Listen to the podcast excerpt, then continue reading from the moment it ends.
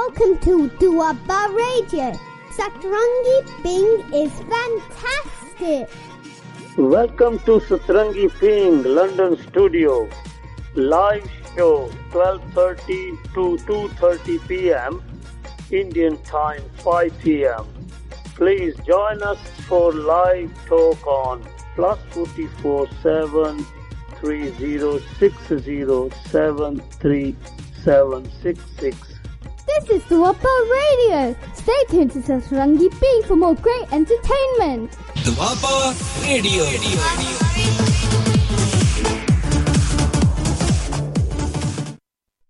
ਤਨ ਤਨ ਪਿਤਾ ਤਨ ਤਨ ਕੁਲ ਤਨ ਤਨ ਸੋ ਜਨਨੀ ਜਿਨ ਗੁਰੂ ਜਣਿਆ ਮਾਏ ਤਨ ਤਨ ਪਿਤਾ ਤਨ ਤਨ ਕੁਲ ਤਨ ਤਨ ਸੋ ਜਨਨੀ ਜਿਨੀ ਗੁਰੂ ਜਣਿਆ ਮਾਏ। ਤਨ ਤਨ ਸੋ ਜਨਨੀ ਜਿਨ ਗੁਰੂ ਜਣਿਆ ਮਾਏ। ਤਨ ਤਨ ਪਿਤਾ ਤਨ ਤਨ ਕੁਲ ਤਨ ਤਨ ਸੋ ਜਨਨੀ, ਜਿਨ ਗੁਰੂ ਜਣਿਆ ਮਾਏ। ਸਾਰੇ ਹੀ ਰੱਬ ਵਰਗੇ ਪਿਆਰ ਸਾਰਿਆਂ ਨੂੰ ਸਤਿ ਸ੍ਰੀ ਅਕਾਲ ਤੇ ਨਮਸਕਾਰ ਤੇ ਆਦਾਬ ਜੀ। ਮੈਂ ਤੁਹਾਡਾ ਦੋਸਤ ਤੇ ਹੋਸਟ ਸੁਰਜੀਤ ਸਿੰਘ ਰਾਓ, ਫਿਰ ਇੱਕ ਨਵੀਂ ਮੁਲਾਕਾਤ ਅੱਜ ਮੰਗਲਵਾਰ ਵਾਲੇ ਦਿਨ। ਸਦਾ ਬਹਾਰ ਮੰਚ ਲੈ ਕੇ ਤੁਹਾਡੇ ਰੂਬਰੂ ਹੋ ਗਿਆ ਹਾਂ। ਸੋ ਤੁਸੀਂ ਭਲੀ ਭਾਂਤੀ ਜਾਣੂ ਹੋ ਕਿ ਸਦਾ ਬਹਾਰ ਮੰਚ 'ਚ ਆਪਾਂ ਉਹਨਾਂ ਸ਼ਖਸੀਅਤਾਂ ਨੂੰ ਯਾਦ ਕਰੀਦਾ ਆ, ਜਿਹੜੇ ਕਿ ਸਾਨੂੰ ਵਿਛੋੜਾ ਵੀ ਦੇ ਗਏ ਤੇ ਸਾਡੇ ਲਿਵਿੰਗ ਲੈਜੈਂਡ ਵੀ ਹੈਗੇ ਆ। ਸੋ ਅੱਜ ਆਪਾਂ ਗੱਲ ਕਰਾਂਗੇ ਸਦਾ ਬਹਾਰ ਮੰਚ ਉੱਤੇ ਗਦਰ ਪਾਰਟੀ ਦੇ ਸੰਸਥਾਪਕ ਬਾਬਾ ਸੋਹਣ ਸਿੰਘ ਪਕਨਾ ਜੀ ਹੁਣਾਂ ਬਾਰੇ ਗੱਲਬਾਤ ਕਰਾਂਗੇ, ਕਿਉਂਕਿ ਉਹਨਾਂ ਦੇ ਜੋ ਕੱਲ ਨੂੰ ਉਹਨਾਂ ਦਾ ਜਨਮ ਦਿਨ ਹੈ, ਸੋ ਅਸੀਂ ਉਹਨਾਂ ਨੂੰ ਸ਼ਰਧਾ ਦੇ ਫੁੱਲ ਵੀ ਭੇਟ ਕਰਾਂਗੇ ਤੇ ਨਾਲੇ ਉਹਨਾਂ ਦੇ ਜੀਵਨੀ ਬਾਰੇ ਜਾਂ ਉਹਨਾਂ ਨੇ ਜੋ ਕਾਰਨਾਮੇ ਕੀਤੇ ਜਾਂ ਆਪਣੀਆਂ ਆਜ਼ਾਦੀ ਲਈ ਜੋ ਜੂਝਦੇ, ਜੂਝਦਿਆਂ ਜੋ ਕੰਮ ਕੀਤੇ, ਉਹਨਾਂ ਬਾਰੇ ਵੀ ਆਪਾਂ ਗੱਲਬਾਤ ਕਰਾਂਗੇ। ਤੇ ਨਾਲੇ ਹੀ ਆਪਾਂ ਉਰਦੂ ਸ਼ਾਇਰ ਅਹਿਮਦ ਫਰਾਜ਼ ਜੀ ਉਹਨਾਂ ਨੂੰ ਵੀ ਯਾਦ ਕਰਾਂਗੇ, ਕਿਉਂਕਿ ਉਹਨਾਂ ਦਾ ਵੀ ਕੱਲ ਨੂੰ ਜਨਮ ਦਿਨ ਹੈ ਤੇ ਗਾਇਕ ਗੁਰਦਾਸ ਮਾਨ ਜੀ ਉਹਨਾਂ ਨੂੰ ਵੀ ਯਾਦ ਕਰਾਂਗੇ, ਕਿਉਂਕਿ ਉਹਨਾਂ ਦਾ ਵੀ ਕੱਲ ਨੂੰ ਜਨਮ ਦਿਨ ਹੈ। ਸੋ ਇਹਨਾਂ ਨੂੰ ਆਪਾਂ ਜਨਮ ਦਿਨ ਦੇ ਉੱਤੇ ਯਾਦ ਕਰਦੇ ਆ ਉਹਨਾਂ ਦੇ ਪ੍ਰਤੀ ਗੱਲਬਾਤ ਕਰਾਂਗੇ। ਜੇਕਰ ਤੁਸੀਂ ਵੀ ਕੋਈ ਗੱਲਬਾਤ ਕਰਨੀ ਚਾਹੁੰਦੇ ਹੋ ਯੂਕੇ ਤੋਂ ਫੋਨ ਕਰ ਰਹੇ ਹੋ ਤਾਂ 073060703 ਤੇ 766 ਉੱਤੇ ਆ ਕੇ ਸਾਡੇ ਨਾਲ ਤੇ ਸਾਡੇ ਸੋਤਿਆਂ ਨਾਲ ਸਾਂਝਾ ਪਾ ਸਕਦੇ ਹੋ। ਦੇਸ਼ ਵਿਦੇਸ਼ਾਂ 'ਚ ਬੈਠੇ ਸੱਜਣ, WhatsApp ਰਾਹੀਂ +44 730 60 73 766 ਦੇ ਉੱਪਰ ਆ ਕੇ ਸਾਡੇ ਤੇ ਸਾਡੇ ਸੋਤਿਆਂ ਨਾਲ ਸਾਂਝਾ ਪਾ ਸਕਦੇ ਹੋ ਤੇ ਕੋਈ ਵੀ ਇਹਨਾਂ ਦੇ ਬਾਰੇ ਗੱਲਬਾਤ ਜਾਂ ਤੁਹਾਡੀ ਕੋਈ ਜਾਣਕਾਰੀ ਹੋਵੇ, ਤੁਸੀਂ ਸਾਡੇ ਨਾਲ ਸਾਂਝਾ ਪਾ ਸਕਦੇ ਹੋ। ਸੋ ਮੈਂ ਦੱਸਦਾ ਜਾਵਾਂ, ਲੰਡਨ ਦੀਆਂ ਘੜੀਆਂ 'ਚ 11 ਵਜ ਕੇ ਤੇ 38 ਮਿੰਟ ਹੋ ਚੁੱਕੇ ਨੇ। ਤੇ ਤਾਪਮਾਨ ਅੱਜ ਤਰੀਕ ਵੀ 3 ਜਨਵਰੀ ਤੇ 2023 ਹੈ। ਸੋ ਕਾਫੀ ਬਰਸਾਤ ਪੈ ਰਹੀ ਹੈ ਤੇ ਮੈਨੂੰ ਲੱਗਦਾ 4 ਕੁ ਡਿਗਰੀ ਸੈਂਟੀਗ੍ਰੇਡ ਹੋਏਗਾ, ਕਿਉਂਕਿ ਠੰਡ ਵੀ ਮਹਿਸੂਸ ਹੋ ਰਹੀ ਹੈ। ਤੇ ਇਹ ਤਾਂ ਸੀਗਾ ਜੀ ਵੈਦਰ ਦਾ ਹਾਲ, ਤੇ ਹੁਣ ਤੁਹਾਡਾ ਹਾਲ ਪੁੱਛਦੇ ਆ ਮੈਨੂੰ ਪੂਰੀ ਉਮੀਦ ਹੈ ਕਿ ਆਪ ਦਾ ਜੀ ਬੀਤਿਆ ਸਮਾਂ ਬਹੁਤ ਹੀ ਪਿਆਰਾ, ਆਨੰਦਮਈ ਤੇ ਤੰਦਰੁਸਤੀ ਵਾਲਾ ਬੀਤਿਆ ਹੋਵੇਗਾ। ਆਉਣ ਵਾਲੇ ਸਮੇਂ ਲਈ ਅਸੀਂ ਅਰਦਾਸ ਕਰਦੇ ਹਾਂ ਕਿ ਤੁਸੀਂ ਜਿੱਥੇ ਕਿੱਥੇ ਵੀ ਹੋ ਹਮੇਸ਼ਾ ਹੀ ਹੱਸਦੇ ਵਸਦੇ ਰਹੋ, ਤੰਦਰੁਸਤ ਰਹੋ, ਆਨੰਦਮਈ ਜੀਵਨ ਜੀਵੋ ਤੇ ਜ਼ਿੰਦਗੀ ਦਾ ਹਰ ਪਲ ਮਾਣਦੇ ਰਹੋ ਤੇ ਹੱਸਦੇ ਵਸਦੇ ਰਹੋ ਤੇ ਸਾਡੀ ਸਤਰੰਗੀ ਪੀਂਗ ਨੂੰ ਆ ਕੇ ਹੁਲਾਰਾ ਦਿੰਦੇ ਰਹੋ, ਜੋ ਕਿ ਦੁਆਬਾ ਰੇਡੀਓ ਦੁਆਰਾ ਪੇਸ਼ ਹੁੰਦਾ ਹੈ ਲੰਡਨ ਯੂਕੇ ਸਟੂਡੀਓ ਤੋਂ। ਤੇ ਮੈਂ ਤੁਹਾਡਾ ਹੋਸਟ ਤੇ ਦੋਸਤ ਸੁਜੀਤ ਸਿੰਘ ਰਾਓ। ਸੋ ਆਓ ਤੁਸੀਂ ਵੀ ਮੇਰਾ ਸਾਥ ਦੇਣਾ ਹੈ। ਤੇ ਗੱਲਬਾਤ ਕਰਨੀ ਹੈ। ਆਪਾਂ ਉਹਨਾਂ ਸੰਘਰਸ਼ੀ, ਆਜ਼ਾਦੀ ਦੇ ਸੰਘਰਸ਼ੀ ਯੋਧਿਆਂ ਬਾਰੇ ਗੱਲਬਾਤ ਕਰਾਂਗੇ, ਜਿਨ੍ਹਾਂ ਨੇ ਬਹੁਤ ਹੀ ਘਾਲਣਾ ਘਾਲੀਆਂ ਤੇ ਇਸ ਅੱਜ ਜੋ ਕਿ ਅਸੀਂ ਆਜ਼ਾਦੀ ਮਿਲੀ ਹੈ, ਉਹ ਇਹਨਾਂ ਦੇ ਕਰ ਕਰਕੇ ਵੀ ਮਿਲੀ ਹੈ, ਕਿਉਂਕਿ ਇਹਨਾਂ ਦਾ ਵੀ ਬਹੁਤ ਵੱਡਾ ਯੋਗਦਾਨ ਸੀ। ਸੋ ਆਪਾਂ ਗੱਲ ਕਰਾਂਗੇ ਬਾਬਾ ਸੋਹਣ ਸਿੰਘ ਜੀ ਭਖਨਾ ਬਾਰੇ। ਤੇ ਇਹਨਾਂ ਦਾ 20ਵੀਂ ਸਦੀ ਦੇ ਸ਼ੁਰੂ ਹੋਣ ਤੋਂ ਪਹਿਲਾਂ ਸਵਦੇਸ਼ ਲਹਿਰ ਦਾ ਆਗਾਜ਼ ਹੋਣ ਨਾਲ ਭਾਰਤ ਦੀ ਕੌਮੀ ਲਹਿਰ ਨੇ ਅੱਗੇ ਅੱਗੇ ਵੱਲ ਵੱਡੀ ਛਾਲ ਮਾਰੀ। ਬੰਗਾਲ ਅਤੇ ਭਾਰਤ ਦੇ ਹੋਰ ਹਿੱਸਿਆਂ ਤੋਂ ਔਰਤਾਂ, ਵਿਦਿਆਰਥੀਆਂ ਅਤੇ ਵੱਡੀ ਤਾਦਾਦ ਵਿੱਚ ਸ਼ਹਿਰੀ ਤੇ ਪਿੰਡੂ ਵਸੋਂ ਪਹਿਲੀ ਦਫਾ ਸਿਆਸਤ ਵਿੱਚ ਸਰਗਰਮੀਆਂ ਨਾਲ ਸ਼ਾਮਲ ਹੋਏ। ਗਦਰ ਲਹਿਰ ਅਤੇ ਭਾਰਤ ਦੀ ਸਾਮਰਾਜ ਵਿਰੋਧੀ ਜਦੋਂ ਜਹਿਦ ਸੰਪਾਦਕ ਡਾਕਟਰ ਪ੍ਰਿਥਵੀ ਰਾਜ ਕਾਲੀਆ, ਅਨੁਵਾਦਕ ਬੂਟਾ ਸਿੰਘ ਪਨਾ 73 1905 ਤੋਂ ਲੈ ਕੇ 1914 ਦੇ ਦੌਰਾਨ ਕੈਨੇਡਾ ਕੈਨੇਡਾ, ਅਮਰੀਕਾ ਗਏ ਮੁੱਢਲੇ ਪ੍ਰਵਾਸੀਆਂ ਵਿੱਚ ਇੱਕ ਵੱਖਰੀ ਚੇਤਨਾ ਦਾ ਸੰਚਾਰ ਹੋਇਆ ਕਿਉਂਕਿ ਉਹਨਾਂ ਨੂੰ ਨਸਲ ਪ੍ਰਸਤੀ ਦੇ ਨਾਲ ਨਾਲ ਅੰਗਰੇਜ਼ ਸਾਮਰਾਜ ਦੀਆਂ ਸ਼ਕਤੀਆਂ ਦਾ ਵਿਸ਼ਕਾਰ ਹੋਣਾ ਪਿਆ, ਜਿਸ ਕਾਰਨ ਉਹਨਾਂ 'ਚ ਮੁਲਕ ਦੀ ਆਜ਼ਾਦੀ ਅਤੇ ਰਾਜ ਪਲਟੇ ਲਈ ਤੇ ਨਵਾਂ ਸਮਾਜ ਸਿਰਜਣ ਲਈ ਪ੍ਰਤੀਬੱਧਤਾ ਦੇ ਨਾਲ ਨਾਲ ਜਾਨਾਂ ਵਾਰਨ ਦਾ ਜਜ਼ਬਾ ਵੀ ਪੈਦਾ ਹੋਇਆ। ਇਨ੍ਹਾਂ ਸਥਿਤੀਆਂ ਵਿੱਚ ਹੀ ਗਦਰ ਲਹਿਰ ਦਾ ਉਭਾਰ ਹੁੰਦਾ ਹੈ। ਸੋਹਣ ਸਿੰਘ ਭਕਨਾ ਜੀ ਦੀ ਪ੍ਰਧਾਨਗੀ ਹੇਠ ਗਦਰ ਪਾਰਟੀ ਦੇ 8000 ਦੇ ਕਰੀਬ ਪੰਜਾਬੀ ਕਾਰਕੁਨ ਅੰਗਰੇਜ਼ਾਂ ਦੇ ਰਾਜ ਨੂੰ ਪਲਟਣ ਲਈ ਦੇਸ਼ ਨੂੰ ਤੁਰ ਪਏ। ਮੁਖਬਰਾਂ ਦੀ ਗਦਾਰੀ ਆਪਣੀਆਂ ਮੁੱਢਲੀਆਂ ਗਲਤੀਆਂ ਤੇ ਅੰਗਰੇਜ਼ੀ ਸਾਮਰਾਜ ਦੀਆਂ ਸ਼ਕਤੀਆਂ ਨੇ ਇਸ ਅੰਦੋਲਨ ਨੂੰ ਸਿਰੇ ਨਾ ਚੜਨ ਦਿੱਤਾ। ਪਰ ਇਹ ਲਹਿਰ ਨੇ ਸਾਮਰਾਜ ਦੀਆਂ ਨੀਹਾਂ ਹਿਲਾ ਕੇ ਰੱਖ ਦਿੱਤੀਆਂ। ਅੱਜ ਤੱਕ ਇਸ ਲਹਿਰ ਦਾ ਪ੍ਰਭਾਵ ਭਾਰਤੀ ਪੰਜਾਬੀ ਰਾਜਨੀਤੀ ਅਤੇ ਸਮਾਜ ਵਿੱਚ ਵੇਖਿਆ ਜਾ ਸਕਦਾ ਹੈ। ਇਸ ਅੰਦੋਲਨ ਵਿੱਚ 42 ਦੇਸ਼ ਭਗਤਾਂ ਨੂੰ ਬਾਦਸ਼ਾਹ ਨੇ ਖਿਲਾਫ ਜੰਗ ਛੇੜਨ ਲਈ ਫਾਂਸੀ ਹੋਈ। 114 ਨੂੰ ਉਮਰ ਕੈਦ ਦੀ ਸਜ਼ਾ ਹੋਈ ਤੇ ਉਹਨਾਂ ਨੂੰ ਸੈਲੂਲਰ ਜੇਲ੍ਹ ਦੇ ਤਸੀਹੇ ਘਰਾਂ ਵਿੱਚ ਭੇਜ ਦਿੱਤਾ ਗਿਆ। 93 ਦੇਸ਼ ਭਗਤਾਂ ਨੂੰ ਹੋਰ ਸਜ਼ਾਵਾਂ ਹੋਈਆਂ। ਉਹਨਾਂ ਦੀ ਜਾਇਦਾਦ ਜ਼ਬਤ ਕੀਤੀ ਗਈ। ਪਿੰਡਾਂ ਦੇ ਪਿੰਡਾਂ ਨੂੰ ਜੁਰਮਾਨੇ ਕੀਤੇ ਗਏ। ਅਨੇਕਾਂ ਨੂੰ ਜੂ ਬੰਦ ਕੀਤਾ ਗਿਆ। ਹਰ ਦੇਸ਼ ਭਗਤ ਦਾ ਆਪਣਾ ਯੋਗਦਾਨ ਅਤੇ ਕੁਰਬਾਨੀ ਦੀ ਦਾਸਤਾਨ ਹੈ।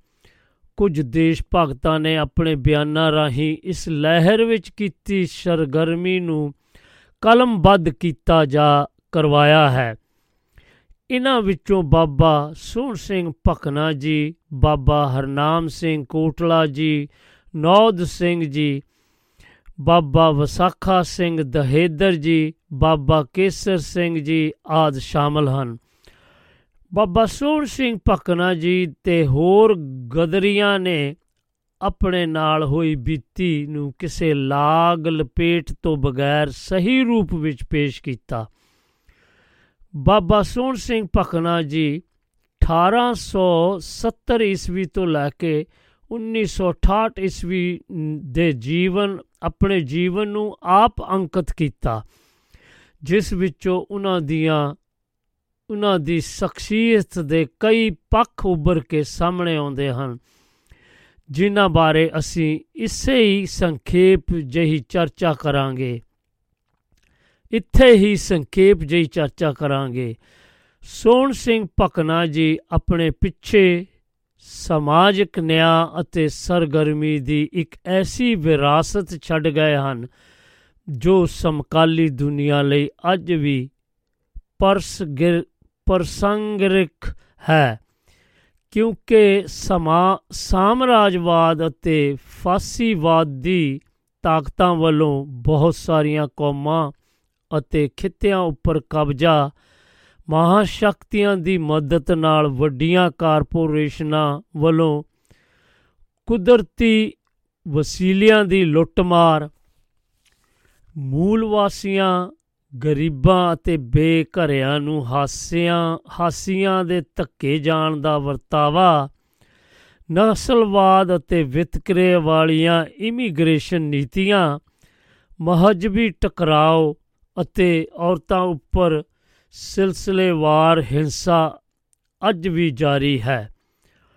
ਗੁਰਪ੍ਰੀਤ ਕੌਰ ਉਪਰੋਕਤ ਪੰਨਾ 263 ਸੋਹਣ ਸਿੰਘ ਭਕਨਾ ਜੀ ਨੇ ਦੇ ਸਵੈ ਕਥਨਾਂ ਦੀ ਵੱਡੀ ਖੂਬੀ ਵਿੱਚ ਇਹ ਹੈ ਕਿ ਉਹ ਬਾਹਰਮੁਖੀ ਹੋ ਕੇ ਆਪਣੀਆਂ ਕਮਜ਼ੋਰੀਆਂ ਨੂੰ ਵੀ ਉਜਾਗਰ ਕਰਨ ਤੋਂ ਨਹੀਂ ਸੀ ਝਿਜਕਦੇ। ਨਾਲ ਦੀ ਨਾਲ ਉਹਨਾਂ ਦਾ ਵਿਕਾਸਮਈ ਜੀਵਨ ਦੀ ਵੀ ਦਿਦਾਰ ਦਿੰਦਾ ਹੈ, ਦਿਦਾਰ ਦਿੰਦਾ ਜਾਂਦਾ ਹੈ। ਸੋਹਣ ਸਿੰਘ ਭਕਨਾ ਜੀ ਸ਼ਾਇਦ ਪਹਿਲੇ ਐਸੇ ਲੇਖਕ ਹਨ ਜੋ ਮਤਰੇਈ ਮਾਂ ਨੂੰ ਧਰਮ ਮਾਂ ਕਹਿ ਕੇ ਸੰਬੋਧਿਤ ਹੁੰਦੇ ਹਨ। ਸਚਾਈ ਤਾਂ ਇਹ ਹੈ ਕਿ ਇੰਨਾ ਪਿਆਰ ਕਰਨ ਵਾਲੀਆਂ ਧਰਮ ਮਾਵਾਂ ਬਹੁਤ ਘੱਟ ਲੋਕਾਂ ਨੂੰ ਨਸੀਬ ਹੁੰਦੀਆਂ ਹਨ। ਜਦੋਂ ਘਰ ਦਾ ਸਾਰਾ ਪ੍ਰਬੰਧ ਸੋਹਣ ਸਿੰਘ ਭਕਨਾ ਜੀ ਦੇ ਹੱਥ ਆਇਆ, ਤਾਂ ਨਾਦਾਨੀ ਤੋਂ ਫਾਇਦਾ ਉਠਾਉਣ ਵਾਲਿਆਂ ਨੇ ਉਸ ਨੂੰ ਭੈੜੀ ਸ਼ੋਭਤ ਵਿੱਚ ਖਿੱਚ ਲਿਆ। ਮਾੜੀ ਸੰਗਤ ਦਾ ਰੂਪ ਦੇ ਦਿੱਤਾ। ਜਿਸ ਵਿੱਚ ਉਹ 10 ਸਾਲ ਰਹੇ, ਜਦੋਂ ਤੱਕ ਉਹ ਬਾਬਾ ਕੇਸਰ ਸਿੰਘ ਦੇ ਪ੍ਰਭਾਵ ਹੇਠ ਨਾਮਧਾਰੀ ਨਹੀਂ ਬਣ ਗਏ। ਉਹਨਾਂ ਦੀ ਸੰਗਤ ਵਿੱਚ ਵੀ ਭਕਨਾ ਜੀ। ਫਿਰਕਾ ਪ੍ਰਸਤੀ ਛੂਤ ਛਾਤ ਅਤੇ ਜਾਤ ਪਾਤ ਤੋਂ ਉੱਪਰ ਉੱਠੇ। ਇਹ ਖਾਸੀਅਤ ਬਾਬਾ ਕੇਸਰ ਸਿੰਘ ਜੀ ਦੀ ਨਹੀਂ ਦੀ ਸੀ। ਨਹੀਂ ਤਾਂ ਜਾਤ ਪਾਤ ਬਾਰੇ ਤਾਂ ਅੱਜ ਵੀ ਨਾਮਧਾਰੀ ਕੁਝ ਨਹੀਂ ਕਹਿੰਦੇ। ਨਾਮਧਾਰੀ ਲਹਿਰ ਵਿੱਚ ਉਹ 12 ਸਾਲ ਵਿਚਰਦੇ ਹਨ। ਪ੍ਰੇਮ ਸੰਗਤ ਨਾਂ ਦੀ ਸੁਸਾਇਟੀ ਅਤੇ ਨਾਮਧਾਰੀਆਂ ਲਈ ਉਹ ਆਪਣੀ ਜਾ, ਸਾਰੀ ਜਾਇਦਾਦ ਲਾ ਦਿੰਦੇ ਹਨ ਤੇ ਆਪ ਮਜ਼ਦੂਰੀ ਕਰਨ ਲਈ ਮਜਬੂਰ ਹੋ ਜਾਂਦੇ ਹਨ। ਸਾਥੀਆਂ ਦਾ ਅਹਿਸਾਨ ਲੈਣ ਦੀ ਬਜਾਏ ਉਹ ਸੋਹਲ ਤਬੀਅਤ, ਪ੍ਰਵਾਸ ਦੀਆਂ ਔਕੜਾਂ ਝਾੜਨ ਲਈ ਅਮਰੀਕਾ ਰਵਾਨਾ ਹੋ ਜਾਂਦੇ ਹਨ। ਹੋਰਨਾਂ ਭਾਰਤੀਆਂ ਵਾਂਗ ਉਹਨਾਂ ਨੂੰ ਵੀ ਗੁਲਾਮ ਹੋਣ ਦਾ ਅਹਿਸਾਸ ਇੱਥੇ ਹੀ ਹੁੰਦਾ ਹੈ। ਉਹ ਦੋ ਘਟਨਾਵਾਂ ਦਾ ਜ਼ਿਕਰ ਕਰਦੇ ਹਨ। ਇੱਕ ਕਾਰਖਾਨੇ ਦੇ ਮਾਲਕ ਕੋਲ ਕੰਮ ਮੰਗਣ ਜਾਂਦੇ ਸਮੇਂ ਤਾਂ ਉਹਨਾਂ ਦਾ ਸਿੱਧਾ ਜਵਾਬ ਸੀ, ਕੰਮ ਤਾਂ ਬਹੁਤ ਹੈ, ਪਰ ਤੁਹਾਡੇ ਲਈ ਨਹੀਂ। ਕਾਰਨ ਪੁੱਛਣ ਤੇ ਉਸ ਮਾਲਕ ਨੇ ਹੋਰ ਵੀ ਤਲਖੀ ਨਾਲ ਕਿਹਾ ਮੇਰਾ ਤਾਂ ਜੀ ਕਰਦਾ ਏ, ਤੁਹਾਨੂੰ ਗੋਲੀ ਮਾਰ ਦਿਆਂ ਕੰਮ ਭਾਲਣ ਦੀ ਬਜਾਏ ਜਾ ਕੇ ਪਹਿਲਾਂ ਆਪਣਾ ਮੁਲਕ ਆਜ਼ਾਦ ਕਰਾਓ। ਉਸ ਤੋਂ ਬਾਅਦ ਜਦੋਂ ਅਮਰੀਕਾ ਆਓਗੇ ਤਾਂ ਸਭ ਤੋਂ ਪਹਿਲਾਂ ਤੁਹਾਡਾ ਸਵਾਗਤ ਮੈਂ ਕਰਾਂਗਾ। ਚੈਨ ਸਿੰਘ ਚੈਨ, ਗਦਰ ਲਹਿਰ ਦੀ ਕਹਾਣੀ, ਗਦਰ ਬਾਬਿਆਂ ਦੀ ਜ਼ੁਬਾਨੀ ਪੰਨਾ 15 ਇਵੇਂ ਹੀ ਇੱਕ ਅਮਰੀਕਨ ਹੋਟਲ ਦੇ ਮਾਲਕ ਨੇ ਉਹਨਾਂ ਨੂੰ ਖਾਣਾ ਦੇਣ ਤੋਂ ਇਨਕਾਰ ਕਰ ਦਿੱਤਾ। ਇਹਨਾਂ ਘਟਨਾਵਾਂ ਦਾ ਬਿਰਤਾਂਤ ਦੇਣ ਤੋਂ ਬਾਅਦ ਸੋਹਣ ਸਿੰਘ ਭਕਨਾ ਜੀ ਨਤੀਜੇ ਕੱਢਦੇ ਹਨ ਕਿ ਉਪਰੋਕਤ ਕਿਸਮ ਦੀਆਂ ਕੁਝ ਘਟਨਾਵਾਂ ਅਤੇ ਅੰਗਰੇਜ਼ੀ ਸਰਕਾਰ ਦੀ ਅਣਮਨੁੱਖਤੀ ਨੀਤੀ ਜੋ ਉਸਨੇ ਅਮਰੀਕਾ, ਕੈਨੇਡਾ ਅਤੇ ਆਸਟ੍ਰੇਲੀਆ ਦੀਆਂ ਬਸਤੀਆਂ ਵਿੱਚ ਗਏ ਹਿੰਦੁਸਤਾਨੀ ਮਜ਼ਦੂਰਾਂ ਦੇ ਖਿਲਾਫ ਅਖਤਿਆਰ ਕੀਤੀ ਹੋਈ ਸੀ, ਨੇ ਅਮਰੀਕਾ ਵਸਦੇ ਹਿੰਦੀਆਂ ਵਿੱਚ ਜਾਗਰਤੀ ਪੈਦਾ ਕੀਤੀ ਤੇ ਗਦਰ ਲਈ ਮੈਦਾਨ ਤਿਆਰ ਹੋ ਗਿਆ। ਸੋਹਣ ਸਿੰਘ ਭਕਨਾ ਜੀ ਨੇ ਸਾਮਰਾਜੀ ਕੈਦ ਵਿੱਚ ਜਾਣ ਤੋਂ ਬਾਅਦ 10 ਵਾਰ ਭੁੱਖ ਹੜਤਾਲ ਕੀਤੀ। ਉਹਨਾਂ ਦੇ ਕਹਿਣ ਅਨੁਸਾਰ ਪਹਿਲੀ ਹੜਤਾਲ ਨੂੰ ਛੱਡ ਕੇ ਉਹਨਾਂ ਦੀਆਂ ਸਾਰੀਆਂ ਹੜਤਾਲਾਂ ਦੂਸਰਿਆਂ ਲਈ ਅਤੇ ਅੰਗਰੇਜ਼ੀ ਸਾਮਰਾਜ ਦੇ ਮਾੜੇ ਪ੍ਰਬੰਧਾਂ ਬਾਰੇ ਸਨ। ਬੜੌਦਾ ਜੇਲ੍ਹ ਵਿੱਚ ਭਕਨਾ ਜੀ ਤੇ ਸਾਥੀਆਂ ਨੇ ਪੱਗ ਦੇ ਕੱਚੇ ਲਹਾਉਣ ਤੇ ਹੜਤਾਲ ਕੀਤੀ। ਇਸ ਹੜਤਾਲ ਦੀ ਖਾਸ ਘਟਨਾ ਇਹ ਰਹੀ ਕਿ ਪਰਮਾਨੰਦ ਝਾਂਸੀ ਅਤੇ ਹਿਰਦੇ ਰਾਮ ਦੀ ਇਸ ਹੜਤਾਲ ਵਿੱਚ ਸ਼ਾਮਲ ਹੋਏ। ਭਾਵੇਂ ਉਹ ਪਗੜੀ ਧਾਰੀ ਨਹੀਂ ਵੀ ਸਨ, ਇਹ ਸਪਿਰਿਟ ਸੀ, ਇਹ ਜੋਸ਼ ਸੀ ਗਦਰ ਪਾਰਟੀ ਦੀ। ਗੈਰ ਸੰਪਰਦਾਇਕ ਸੀ। ਇੱਥੇ ਹੀ ਉਹਨਾਂ ਗਾਂਧੀਵਾਦੀਆਂ ਨਾਲ ਵੀ ਵਰਤ ਰੱਖਿਆ। ਸੋਹਣ ਸਿੰਘ ਭਕਨਾ ਜੀ ਨੂੰ ਫਾਂਸੀ ਦੇਣ ਵਾਲੀ ਕੋਠੜੀ ਦੇ ਸਾਹਮਣੇ ਵਾਲੀ ਕੋਠੜੀ ਵਿੱਚ ਰੱਖਿਆ ਗਿਆ ਤਾਂ ਕਿ ਉਹਨਾਂ ਦਾ ਹੌਸਲਾ ਤੋੜਿਆ ਜਾ ਸਕੇ। ਪਰ ਉਹਨਾਂ ਦੇ ਉਹਨਾਂ ਦੇ ਆਪਣੇ ਕਹਿਣ ਅਨੁਸਾਰ ਉਹ ਫਾਂਸੀਆਂ ਦੇਖ ਕੇ ਪਹਿਲਾਂ ਨਾਲੋਂ ਵੀ ਤਕੜੇ ਹੋ ਗਏ ਸਨ। ਇਹ ਸੀ ਆਲਮੀ ਗਦਰ ਮੁਹਿੰਮ ਚਲਾਉਣ ਵਾਲੇ ਪ੍ਰਧਾਨ ਦਾ ਹੌਸਲਾ। ਜੇਲ੍ਹ ਵਿੱਚ ਹਿੰਦੂ ਸਿੱਖ ਦਾ ਨਾਂ ਲੈ ਕੇ ਪਾੜਨ ਦੀ ਕੋਸ਼ਿਸ਼ ਕੀਤੀ ਜਾਂਦੀ ਸੀ। ਜਾਇਦਾਦ ਜਗੀਰਾਂ ਦਾ ਲਾਲਚ ਵੀ ਦਿੱਤਾ ਗਿਆ ਸੀ। ਪੈਨਸ਼ਨ ਲਵਾਉਣ ਦੀ ਪੇਸ਼ਕਸ਼ ਕੀਤੀ ਗਈ ਸੀ। ਜਿੱਥੋਂ ਤੱਕ ਕਿ ਮਾਵਾਂ ਦੇ, ਮਾਵਾਂ ਤੇ ਪਰਿਵਾਰ ਦੇ ਹੋਰ ਜੀਆਂ ਨੂੰ ਲਿਆ ਕੇ ਭਾਵਕ ਤੌਰ ਤੇ ਤੋੜਨ ਦੀ ਕੋਸ਼ਿਸ਼ ਕੀਤੀ ਗਈ। ਪਰ ਭਕਨਾ ਜੀ ਕਿਤੇ ਵੀ ਡੋਲੇ ਨਹੀਂ। ਉਹ ਮਾਤਾ ਜੀ ਨੂੰ ਪੁੱਛਦੇ ਹਨ, ਇਹ ਤਾਂ ਮੈਨੂੰ ਮੁਖਬਰ ਬਣਾ ਕੇ ਮੇਰੇ ਸੈਂਕੜੇ ਸਾਥੀਆਂ ਨੂੰ ਫਾਂਸੀ ਚੜਾਉਂਦਾ ਚੜਾਉਣਾ ਚਾਹੁੰਦੇ ਹਨ। ਕੀ ਤੁਹਾਨੂੰ ਇਹ ਗੱਲ ਚੰਗੀ ਲੱਗੇਗੀ ਕਿ ਮੈਂ ਤੁਹਾਡੀ ਖਾਤਰ ਦੂਜਿਆਂ ਨੂੰ ਫਾਂਸੀ ਚੜਵਾ ਕੇ ਆਪ ਬਚ ਜਾਵਾਂ? ਮਾਂ ਦਾ ਜਵਾਬ ਸੀ, ਪੁੱਤਰ, ਮੈਂ ਬਿਲਕੁਲ ਨਹੀਂ ਚਾਹੁੰਦੀ ਕਿ ਦੂਜਿਆਂ ਨੂੰ ਮਰਵਾ ਕੇ ਤੂੰ ਬਚ ਜਾਵੇਂ। ਉਹਨਾਂ ਦੀਆਂ ਮਾਵਾਂ ਵੀ ਤਾਂ ਮੇਰੇ ਵਰਗੀਆਂ ਹੀ ਹਨ। ਉਪਰੋਕਤ ਪੰਨਾ 24 ਚਿੰਤਾ ਮੁਕਤ ਹੋ ਭਾਵਨ, ਭਕਨਾ ਜੀ ਨੇ ਵਿਛੜਨ ਲੱਗਿਆ ਕਿਹਾ, ਮੈਂ ਤੁਹਾਡੀ ਕੁਲਕ ਨੂੰ, ਕੁੱਖ ਨੂੰ ਕਲੰਕਿਤ ਨਹੀਂ ਕਰਾਂਗਾ। ਮੌਲਵੀ ਨਾਂ ਦੇ ਜੇਲ੍ਹ ਅਧਿਕਾਰੀ ਨੇ ਭਕਨਾ ਜੀ ਨੂੰ ਕੁੱਕਿਆ ਵਾਂਗ ਤੋਪ ਨਾਲ ਉਡਾਣ ਦਾ ਡਰ ਵੀ ਦਿੱਤਾ, ਪਰ ਉਹਨਾਂ ਦਾ ਇਰਾਦਾ ਟਲ ਸੀ। ਉਹਨਾਂ ਕਿਹਾ, ਮੈਂ ਗੁਨਾਹ ਦੀ ਜ਼ਿੰਦਗੀ ਨਾਲੋਂ ਮੌਤ ਨੂੰ ਤਰਹੀਜ਼ ਦਿੰਦਾ ਹਾਂ, ਤਰਜੀਹ ਦਿੰਦਾ ਹਾਂ। ਜਦੋਂ ਸੋਹਣ ਸਿੰਘ ਭਕਨਾ ਜੀ ਹੁਰਾਂ ਦੀ ਫਾਂਸੀ ਦੀ ਸਜ਼ਾ ਉਮਰ ਕੈਦ ਵਿੱਚ ਤਬਦੀਲ ਹੋਈ ਤਾਂ ਉਹਨਾਂ ਉਹਨਾਂ ਨੂੰ ਕੋਈ ਖੁਸ਼ੀ ਨਹੀਂ ਹੋਈ। ਸਗੋਂ ਸਾਰੀ ਉਮਰ ਫਾਂਸੀ ਦਾ ਲੱਗਣ ਦਾ ਰੰਜ ਰਿਹਾ। ਜੇ ਫਾਂਸੀ ਦਾ ਡਰ ਕੁਝ ਖੋ ਨਹੀਂ ਸਕਿਆ ਤਾਂ ਕਾਲੇ ਪਾਣੀ ਦੇ ਤਸ਼ੱਦਦ ਉਹਨਾਂ ਨੂੰ ਕੀ ਡਰਾ ਸਕਦੇ ਹਨ? ਉਹਨਾਂ ਨੂੰ ਨਾ ਸਰ ਹਿੰਦਿਆਂ ਸਵਾਰ ਕਰ ਮੁਆਫੀਆਂ ਮੰਗ ਕੇ ਬਾਹਰ ਆਇਆ ਸੀ ਜੇਲ੍ਹ ਵਿੱਚ ਸਾਵ, ਸਾਵਰਕਰ ਭਰਾਵਾਂ ਦੇ ਕਿਰਦਾਰ ਨੂੰ ਭਕਨਾ ਜੀ ਨੇ ਨੰਗਾ ਕੀਤਾ, ਜੋ ਮੁਖਬਰਾਂ ਵਾਲਾ ਰੋਲ ਅਦਾ ਕਰ ਰਹੇ ਸਨ ਅਤੇ ਸਖਤੀਆਂ ਤੋਂ ਬਚਦੇ ਸਨ। ਸੋਹਣ ਸਿੰਘ ਭਕਨਾ ਜੀ ਹੋਰਾਂ ਵੱਲੋਂ ਉਹਨਾਂ ਨੂੰ ਦਿੱਤੇ ਗਏ ਤਸੀਆਂ ਦਾ ਵੇਰਵਾ ਕਾਫੀ ਵਿਸਤ੍ਰਿਤ ਹੈ। ਬੇੜੀਆਂ ਵਿੱਚ ਦੋ ਦੋ ਕੈਦੀਆਂ ਨੂੰ ਇੱਕ ਥਾਂ ਬੰਨ ਕੇ ਸੀਖਾਂ ਵਾਲੇ ਡੱਬਿਆਂ ਵਿੱਚ ਤਾੜਿਆ ਗਿਆ, ਜਿਸ ਕਾਰਨ ਜੰਗਲ ਪਾਣੀ ਜਾਣਾ ਵੀ ਮੁਸ਼ਕਲ ਸੀ। ਇੱਕ ਦਿਨ ਵਿੱਚ 30 ਪੌਂਡ ਤੇਲ ਕੱਢਣ ਦੀ ਮੁਕਸ਼ਤ, ਮੁਸ਼ਕਤ ਹੁੰਦੀ ਜੋ ਪੂਰੀ ਨਾ ਹੋਣ ਤੇ 30 ਕੋੜਿਆਂ ਦੀ ਸਜ਼ਾ ਦੇਣ ਲਈ ਪਠਾਨ ਮੰਗਵਾਏ ਹੋਏ ਹੁੰਦੇ ਸਨ।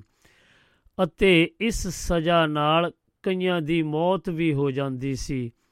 ਪਿੰਜਰਿਆਂ ਵਿੱਚ ਤਾੜ ਦਿੱਤਾ ਜਾਂਦਾ ਸੀ, ਜਿੱਥੇ ਟੱਟੀ ਪਿਸ਼ਾਬ ਵੀ ਅੰਦਰੋਂ ਹੀ ਕਰਨਾ ਪੈਂਦਾ ਸੀ। ਕੈਦੀਆਂ ਨੂੰ ਸਿਆਲ ਵਿੱਚ ਠੰਡੇ ਪਾਣੀ ਵਿੱਚ ਗੋਤੇ ਲਵਾਏ ਜਾਂਦੇ ਸਨ। ਕੰਬਲਾਂ ਉੱਪਰ ਠੰਡਾ ਪਾਣੀ ਪਾਇਆ ਜਾਂਦਾ ਸੀ। ਅਜਿਹੀ ਸਜ਼ਾ ਕਾਰਨ ਹੀ ਰੁਲੀਆਂ, ਰੁਲੀਆ ਸਿੰਘ ਅਤੇ ਨੰਦ ਸਿੰਘ ਦੀ ਮੌਤ ਹੋਈ ਸੀ। ਅਜਿਹੇ ਅਣਮਨੁੱਖੀ ਤਸੀਹਾਂ ਖਿਲਾਫ ਹੀ ਭੁੱਖ ਹੜਤਾਲਾਂ ਕੀਤੀਆਂ ਗਈਆਂ। ਪੜ੍ਹੇ ਲਿਖੇ ਬੰਗਾਲੀ ਦੇਸ਼ ਭਗਤਾਂ ਨੇ ਇਸ ਅਮਾਨਵੀ ਵਤੀਰੇ ਦੀਆਂ ਖਬਰਾਂ ਮਾਡਰਨ ਰਿਵਿਊ ਅਖਬਾਰ ਵਿੱਚ ਛਪਵਾ ਕੇ ਅੰਗਰੇਜ਼ੀ ਸਾਮਰਾਜ ਦਾ ਕਰੂਰ ਚਿਹਰਾ ਬੇਪਰ ਬੇਪਰਦਾ ਫਾਸ਼ ਕੀਤਾ। ਇਸ ਪਿੱਛੋਂ ਕਮਿਸ਼ਨ ਬਣਿਆ ਅਤੇ ਇਹ ਜੇਲ੍ਹ ਤੋੜੀ ਗਈ। ਭਕਨਾ ਜੀ ਇੱਕ ਹੋਰ ਦਿਲ ਹਿਲਾ ਦੇਣ ਵਾਲੀ ਘਟਨਾ ਦਾ ਜ਼ਿਕਰ ਕਰਦੇ ਹਨ, ਜਿਸ ਵਿੱਚ 100 ਮੋਪਲਾ ਕੈਦੀਆਂ ਨੂੰ ਇੱਕ ਮਾਲ ਗੱਡੀ ਵਿੱਚ ਬੰਦ ਕਰਕੇ ਲਿਆਇਆ ਜਾਂਦਾ ਹੈ। ਤਾਂ ਅਖੀਰ 100 ਵਿੱਚ 40 ਕੁ ਹੀ ਸੈਕਦੇ ਮਿਲਦੇ ਹਨ। ਇਹ ਤਾਂ ਸੀ ਅੰਗਰੇਜ਼ਾਂ ਦਾ ਜ਼ੁਲਮ, ਪਰ ਕਾਂਗਰਸ ਦੇ ਹੱਥ ਸੱਤਾ ਆਉਣ ਤੇ ਉਹਨਾਂ ਨੂੰ ਕਿਵੇਂ ਜਲੀਲ ਕੀਤਾ ਗਿਆ, ਉਹਨਾਂ ਦਾ ਵੇਰਵਾ ਪਰੇਸ਼ਾਨ ਕਰਨ ਵਾਲਾ ਹੈ। 1948 ਵਿੱਚ 40 ਦਿਨ ਦੀ ਕੈਦ ਸਮੇਂ ਕੈਦੀਆਂ ਨਾਲ ਕਮੀਨਾ ਵਰਤਾ, ਇਹ ਕੀਤਾ ਗਿਆ ਕਿ ਇੱਕੋ ਬੈਰਕ ਵਿੱਚ ਕੈਦੀ ਇੱਕ ਦੂਜੇ ਨਾਲ ਬੋਲ ਨਹੀਂ ਸੀ ਸਕਦੇ। ਟਹਿਲ ਨਹੀਂ ਸੀ ਸਕਦੇ, ਇਕੱਠੇ ਰੋਟੀ ਨਹੀਂ ਸੀ ਖਾ ਸਕਦੇ। ਰੋਜ਼ ਉਹਨਾਂ ਦੀ ਬਿਸਤਰਾ ਤਲਾਸ਼ੀ ਹੁੰਦੀ, ਜੋ ਅੰਗਰੇਜ਼ਾਂ ਵੇਲੇ ਕਦੀ ਵੀ ਨਹੀਂ ਸੀ ਹੋਈ। ਸੋਹਣ ਸਿੰਘ ਭਕਨਾ ਜੀ ਹੋਰਾਂ ਦੀ ਵਿਚਾਰ ਧਾਰਕ ਪਰ, ਪਰਪਕਤਾ ਹੀ ਹੈ ਕਿ ਇੱਕ ਅੰਦੋਲਨ ਦੇ ਪ੍ਰਧਾਨ ਹੋਣ ਤੇ ਨਾਤੇ ਅੰਦੋਲਨ ਦੇ ਫੇਲ ਹੋਣ ਦੇ ਕਾਰਨਾਂ ਨੂੰ ਉਹ ਬੜੇ ਹੀ ਬਾਹਰਮੁਖੀ ਢੰਗ ਨਾਲ ਪੇਸ਼ ਕਰਦੇ ਹਨ। ਬਿਨਾਂ ਕਿਸੇ ਭਾਵਕਤਾ ਤੋਂ ਉਹਨਾਂ ਨੇ ਗਦਰ ਪਾਰਟੀ ਦੇ ਫੇਲ ਹੋਣ ਦੇ ਚਾਰ ਕਾਰਨ ਗਣਾਏ ਹਨ। ਪਹਿਲਾ, ਗਦਰ ਪਾਰਟੀ ਦੀ ਉਮਰ ਅਜੇ 1 ਸਾਲ ਦੀ ਵੀ ਨਹੀਂ ਸੀ ਜਦੋਂ ਯੂਰਪ ਵਿੱਚ ਜੰਗ ਸ਼ੁਰੂ ਹੋ ਗਈ। ਇਸ ਕਾਰ ਬਾਹਰੀ ਅਤੇ ਦੇਸ਼ ਦੇ ਅੰਦਰ ਪੂਰੀ ਤਿਆਰੀ ਨਹੀਂ ਹੋ ਸਕੀ। ਦੂਸਰਾ ਕਾਰਨ ਦੱਸਦੇ ਨੇ ਕਿ ਗਦਰ ਪਾਰਟੀ ਦੇ ਮੈਂਬਰਾਂ ਦਾ ਇਨਕਲਾਬੀ ਕੰਮ ਦਾ ਪਹਿਲਾ ਅਫਸਰ ਸੀ।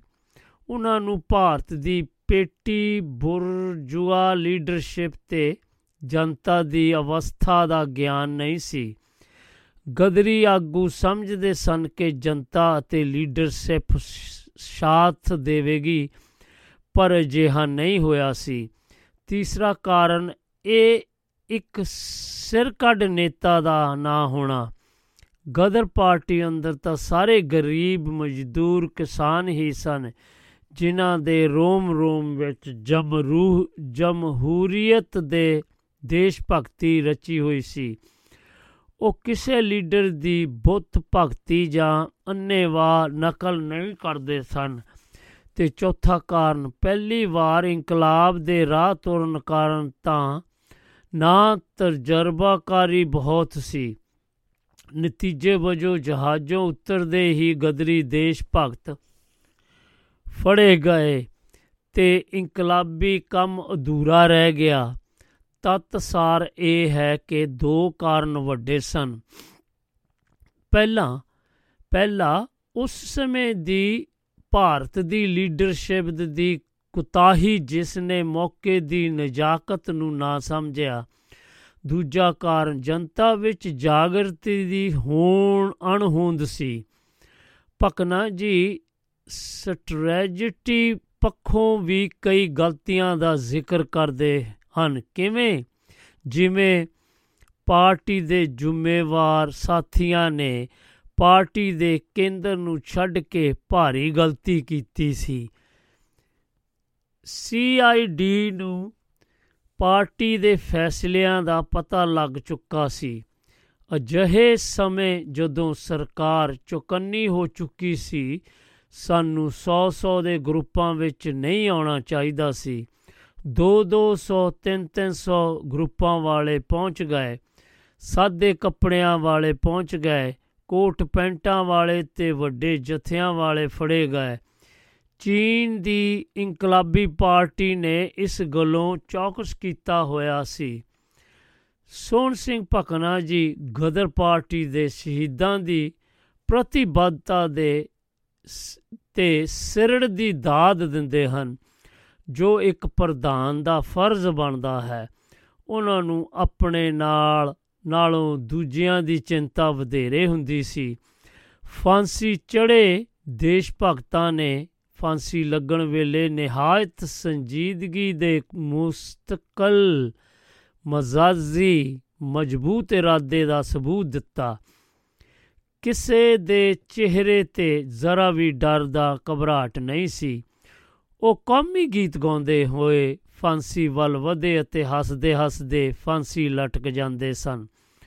ਫਾਂਸੀ ਲਾਉਣ ਵੇਲੇ ਜਿਹੜੇ ਸਿਪਾਹੀ ਤੇ ਜੇਲ੍ਹ ਅਫਸਰ ਉੱਥੇ ਮੌਜੂਦ ਸਨ ਉਹਨਾਂ ਦੇ ਮੂੰਹੋਂ ਇਹਨਾਂ ਸਾਥੀਆਂ ਦੀ ਮੁਸਤਕਿਲ ਮਜ਼ਾਜੀ ਦੀ ਜਿਹੜੀ ਤਾਰੀਫ ਅਸੀਂ ਸੁਣੀ, ਉਸ ਉੱਤੇ ਅਸੀਂ ਜਿਉਂਦੇ ਰਹਿ ਗਏ, ਸਾਥੀ ਹਮੇਸ਼ਾ ਨਾਜ਼ ਕਰਦੇ ਰਹਾਂਗੇ। ਗਦਾਰਾਂ ਗਦਾਰਾਂ ਤੇ ਮੁਖਬਰਾਂ ਤੋਂ ਸੁਚੇਤ ਕੀਤਾ ਗਿਆ ਹੈ ਤੇ ਪਾਰਟੀ ਫੈਸਲਿਆਂ ਦੇ ਜਾਣ ਨਾਲ ਹੁੰਦੇ ਨੁਕਸਾਨ ਬਾਰੇ ਸੁਚੇਤ ਕੀਤਾ ਗਿਆ ਹੈ। ਨਾਮਧਾਰੀ ਲਹਿਰ ਅਤੇ ਅਮਰੀਕੀ ਸਮਾਜਿਕ ਨੈਤਿਕਤਾ ਦੇ ਪ੍ਰਭਾਵ ਸਦਕਾ ਬਾਬਾ ਭਕਨਾ ਜੀ ਔਰਤਾਂ ਪ੍ਰਤੀ ਬੇਹੱਦ ਸੰਵੇਦਨਸ਼ੀਲ ਸਨ। ਔਲਾਦ ਵਿਹੂਣੇ ਹੋਣ ਦੀ ਜ਼ਿੰਮੇਵਾਰੀ ਉਹ ਆਪਣੇ ਸਿਰ ਲੈਂਦੇ ਹਨ। ਗਦਰ ਪਾਰਟੀ ਦੇ ਦੇਸ਼ ਭਗਤਾਂ ਦੀਆਂ ਪਤਨੀਆਂ ਦੇ ਦੁੱਖਾਂ ਨਾਲ ਸਾਂਝ ਪਾਉਂਦੇ ਹਨ। ਤੇ ਉਹਨਾਂ ਦੀ ਇਹ ਸਿਫਤ ਹੈ ਕਿ ਉਹਨਾਂ ਨੇ ਦੇਸ਼ ਭਗਤਾਂ ਦੇ ਰਾਜ਼ ਕਿਸੇ ਨਾਲ ਸਾਂਝੇ ਨਹੀਂ ਕੀਤੇ। ਗਦਰ ਲਹਿਰ ਵਿੱਚ ਅਨੇਕਾਂ ਬਹਾਦਰ ਇਸਤਰੀਆਂ ਵੀ ਸਨ, ਜਿਨ੍ਹਾਂ ਦਾ ਨਾਂ ਗਦਰ ਪਾਰਟੀ ਦੇ ਇਤਿਹਾਸ ਵਿੱਚ ਸੁਨਹਿਰੀ ਹਰਫਾਂ ਵਿੱਚ ਲਿਖਣ ਯੋਗ ਹੈ। ਉਹਨਾਂ ਦੇ ਜੀਵਨ ਸਾਥੀ ਫਾਂਸੀ ਚੜ ਚੁੱਕੇ ਸਨ ਅਤੇ ਪੁਲਿਸ ਵੱਲੋਂ ਉਹਨਾਂ ਨੂੰ ਮਹੀਨਿਆਂ ਬੱਧੀ ਹਿਰਾਸਤ ਵਿੱਚ ਰੱਖਿਆ ਗਿਆ। ਇਹਨਾਂ ਦੇਵੀਆਂ ਕੋਲ ਪਾਰਟੀ ਦੇ ਬਹੁਤ ਰਾਜ ਸਨ, ਕਿਉਂਕਿ ਦੇਸ਼ ਭਗਤਾਂ ਦਾ ਚਿੱਠੀ ਪੱਤਰ ਇਹਨਾਂ ਰਾਹੀਂ ਹੀ ਹੁੰਦਾ ਸੀ। ਇਹਨਾਂ ਨੇ ਪੁਲਿਸ ਪੁਲਿਸ ਦੀਆਂ ਲੱਖਾਂ ਕੋਸ਼ਿਸ਼ਾਂ ਦੇ ਬਾਵਜੂਦ ਪਾਰਟੀ ਦਾ ਕੋਈ ਭੇਦ ਨਾ ਦੱਸਿਆ ਤੇ ਪੁਲਿਸ ਦੀ ਹਰ ਸਖਤੀ ਨੂੰ ਖਿੜੇ ਮੱਥੇ ਪ੍ਰਵਾਨ ਕੀਤਾ। ਸੋਹਣ ਸਿੰਘ ਭਕਨਾ ਜੀ ਮੰਨਦੇ ਸਨ ਕਿ ਦੇਸ਼ ਭਗਤ ਜੇਲ੍ਹ ਵਿੱਚ ਹੋਵੇ ਜਾਂ ਬਾਹਰ ਉਸ ਨੂੰ ਲਗਾਤਾਰ ਲੜਨਾ ਚਾਹੀਦਾ ਹੈ। ਇਹੀ ਕਾਰਨ ਹੈ ਕਿ ਫਾਂਸੀ ਤੋਂ ਲੈ ਕੇ ਉਮਰ ਕੈਦ ਦੇ ਕਾਲੇ ਪਾਣੀ ਦੀ ਸਜ਼ਾ ਲਈ ਜਾਣ ਸਮੇਂ ਉਹ ਸਾਥੀਆਂ ਨਾਲ ਅੰਦਰ ਲੜਨ ਦੇ ਤੌਰ ਤਰੀਕੇ ਨਿਸ਼ਚਿਤ ਕਰ ਲੈਂਦੇ ਸਨ। ਰਿਹਾ ਹੋਣ ਤੋਂ ਬਾਅਦ ਉਹ ਆਪਣੀ ਰਿਹਾਇਸ਼ੀ ਹਵੇਲੀ ਨੂੰ ਕੰਨਿਆ ਪਾਠਸ਼ਾਲਾ ਖੋਲ੍ਹਣ ਲਈ ਦੇ ਦਿੰਦੇ ਹਨ। 67 ਕਨਾਲਾਂ ਦੀ ਜ਼ਮੀਨ ਨੂੰ ਕੌਮੀ ਮਲਕੀਅਤ ਬਣਾ ਕੇ ਕਿਰਤੀ ਕਿਸਾਨ ਆਸ਼ਰਮ ਵਿੱਚ ਉਸਾਰ ਦਿੰਦੇ ਹਨ। ਇਹ ਸਾਰੀ ਸੋਚ ਪਿੱਛੇ ਉਸ ਦਾ ਮਕਸਦ ਬੱਚਿਆਂ ਨੂੰ ਆਤਮਕ ਆਤਮ ਨਿਰਭਰ ਬਣਾਉਣਾ ਸੀ ਤੇ ਕਿਰਤੀ ਕਿਸਾਨਾਂ ਨਾਲ ਰਾਬਤਾ ਬਣਾਉਣਾ ਸੀ। ਇੱਥੇ ਬਾਬਾ ਭਕਨਾ ਜੀ ਇੱਕ ਬਾਲ ਮਨੋਵਿਗਿਆਨੀ ਨਜ਼ਰ ਆਉਂਦੇ ਹਨ ਅਤੇ ਆਪਣੀ ਦ੍ਰਿਸ਼ਟੀ ਵੀ ਉਹ ਤਿਆਗਦੇ ਨਹੀਂ। ਮੇਰਾ ਮਕਸਦ ਸੀ ਕਿ ਦੇਸ਼ ਭਗਤਾਂ ਦੇ ਬੱਚੇ ਇੱਥੇ ਆ ਕੇ ਪੜ੍ਹਾਈ ਕਰਨ ਤੇ ਦਸਤਕਾਰੀ ਸਿੱਖਣ। ਇਸ ਤਰ੍ਹਾਂ ਬੱਚਾ ਪੜ੍ਹਨ ਦੇ ਨਾਲ ਨਾਲ ਰੋਟੀ ਕਮਾਉਣ ਦੇ ਕਾਬਲ ਹੋ ਸਕਦਾ ਹੈ। ਅਤੇ ਅੰਗਰੇਜ਼ੀ ਤਾਲੀਮ ਦੇ ਅਪਾਹਜ ਬਣਾਉਣ ਵਾਲੇ ਅਸਰ ਤੋਂ ਬਚੇਗਾ ਅਤੇ ਸੱਚਾ ਦੇਸ਼ ਭਗਤ ਬਣ ਸਕੇਗਾ। ਇਹੀ ਨਹੀਂ, ਉਹ ਯਤੀਮਖਾਨਿਆਂ ਵਾਂਗ ਬੱਚਿਆਂ ਨੂੰ ਮੰਗ ਖਾਣੇ ਨਹੀਂ ਸੀ ਬੁਲਾਉਣਾ, ਬਣਾਉਣਾ ਚਾਹੁੰਦੇ। ਉਹਨਾਂ ਦੇ ਕਹਿਣ ਮੁਤਾਬਕ ਮੈਂ ਸ਼ੁਰੂ ਵਿੱਚ ਹੀ ਇਹ ਨਿਸ਼ਚਾ ਕਰ ਲਿਆ ਸੀ ਕਿ ਇਹਨਾਂ ਬੱਚਿਆਂ ਨੂੰ ਭੀਖ ਦੀ ਰੋਟੀ ਨਹੀਂ ਖਵਾਵਾਂਗਾ। ਤਾਂ ਕਿ ਇਹਨਾਂ ਦੀ ਆਤਮਾ ਉਹਨਾਂ ਬੱਚਿਆਂ ਵਾਂਗ ਮਾਰੀ ਨਾ ਜਾਵੇ। ਜੋ ਯਤੀਮਖਾਨੇ ਦਾ ਅਜਿਹੇ ਆਸ਼ਰਮਾਂ ਵਿੱਚ ਰਹਿੰਦੇ ਹਨ, ਜਿੱਥੇ ਬਚਨੇ, ਬੱਚਿਆਂ ਵੱਲੋਂ ਰੋਟੀ ਮੰਗ ਕੇ ਲਿਆਉਣ ਦਾ ਰਿਵਾਜ ਹੈ। ਇਸ ਲਈ ਸ਼ੁਰੂ ਤੋਂ ਹੀ ਸੋਚ ਲਿਆ ਸੀ ਕਿ ਅਸੀਂ ਆਪਣੀ ਰੋਟੀ ਆਪ ਪੈਦਾ ਕਰਾਂਗੇ। ਇਸ ਦੇ ਨਤੀਜੇ ਵੀ ਕਮਾਲ ਨਿਕਲਦੇ ਨਿਕਲਦੇ ਹਨ। ਬੱਚੇ ਬਰਾਬਰ ਦਾ ਦੁੱਧ ਪੀਂਦੇ ਹਨ। ਇੱਕ ਦਿਨ ਬੱਚੇ ਇੱਕ ਦਿਨ ਬਚੇ ਹੋਏ ਛਟਾਂਕ ਦੁੱਧ ਨੂੰ ਪੀਣ ਲਈ ਕੋਈ ਵੀ ਬੱਚਾ ਤਿਆਰ ਨਹੀਂ ਹੁੰਦਾ ਕਿਉਂਕਿ ਉਸ ਨੇ ਆਪਣੇ ਹਿੱਸੇ ਦਾ ਦੁੱਧ ਪੀ ਲਿਆ ਸੀ। ਅਖੀਰ ਪਾਣੀ ਪਾ ਕੇ ਸਾਰਿਆਂ ਵਿੱਚ ਵੰਡਿਆ ਗਿਆ। ਇਸ ਤਰ੍ਹਾਂ ਹੀ ਬਾਗ ਵਿੱਚ ਲੱਗੇ ਪਹਿਲੇ ਆੜੂ ਦੀ ਸਾਰੇ ਬੱਚੇ ਰਾਖੀ ਕਰਦੇ ਹਨ। ਅਤੇ ਅਖੀਰ ਵਿੱਚ ਬਣਦਾ ਹਿੱਸਾ ਰਲ ਕੇ ਖਾਂਦੇ ਹਨ। ਵਿਦਿਆਰਥੀਆਂ ਨੂੰ ਰੂਸ ਭੇਜਣ ਲਈ ਵੀ ਬਾਬਾ ਜੀ ਨੇ ਯਤਨ ਕੀਤਾ। ਸਨ 47 ਦੇ ਦੰਗਿਆਂ ਵਿੱਚ ਮੁਸਲਮਾਨਾਂ ਨੂੰ ਬਚਾਉਣ ਅਤੇ ਸੰਪਰਦਾਇਕ ਏਕਤਾ ਬਣਾਈ ਰੱਖਣ ਲਈ ਬਾਬਾ ਸੋਹਣ ਸਿੰਘ ਪਕਣਾ ਜੀ ਨੇ ਆਪਣੇ ਆਪਣੀ ਸਿਹਤ ਅਨੁਸਾਰ ਨਿੱਗਰ ਹਿੱਸਾ ਪਾਇਆ। ਆਪਣੇ ਕੀਤੇ ਕੰਮਾਂ ਬਾਰੇ ਜੋ ਕੁਝ ਬਾਬਾ ਪਕਣਾ ਜੀ ਕਹਿੰਦੇ ਹਨ, ਉਹ ਕੋਈ ਹਲੀਮੀ ਵਾਲਾ ਦੇਸ਼ ਭਗਤ ਹੀ ਕਰ ਸਕਦਾ ਹੈ। ਉਹ ਕਹਿੰਦੇ ਹਨ, ਮੈਂ ਖੁਸ਼ ਹਾਂ ਕਿ ਮੇਰਾ, ਮੈਂ ਦੇਸ਼ ਦੀ ਬਹੁਤ ਸੇਵਾ ਨਹੀਂ ਵੀ ਕਰ ਸਕਿਆ, ਤਾਂ ਵੀ ਮੇਰੀ ਜ਼ਮੀਰ, ਇਹ ਲਾਣਤ ਤਾਂ ਨਹੀਂ ਪਾਸ ਰਹੀ ਕਿ ਮੈਂ ਦੇਸ਼ ਦਾ ਮਨੁੱਖ ਜਾਤੀ ਨਾਲ ਕੋਈ ਗਦਾਰੀ ਕੀਤੀ ਹੈ। ਹੁਣ ਤਾਂ ਮੇਰੀ ਇੱਕੋ ਖਾਸ਼ ਹੈ ਕਿ ਮਾਂ ਮਾਰਨ ਤੋਂ ਪਹਿਲਾਂ ਦੇਸ਼ ਤੇ ਦੁਨੀਆ ਨੂੰ ਅਮਨ ਤੇ ਸ਼ਾਂਤੀ ਦਾ ਸੁਖ ਮਾਣਦਿਆਂ ਦੇਖ ਸਕਾਂ। ਇਸ ਤੋਂ ਸਿਵਾ ਮੇਰੀ ਕੋਈ ਇੱਛਾ ਨਹੀਂ।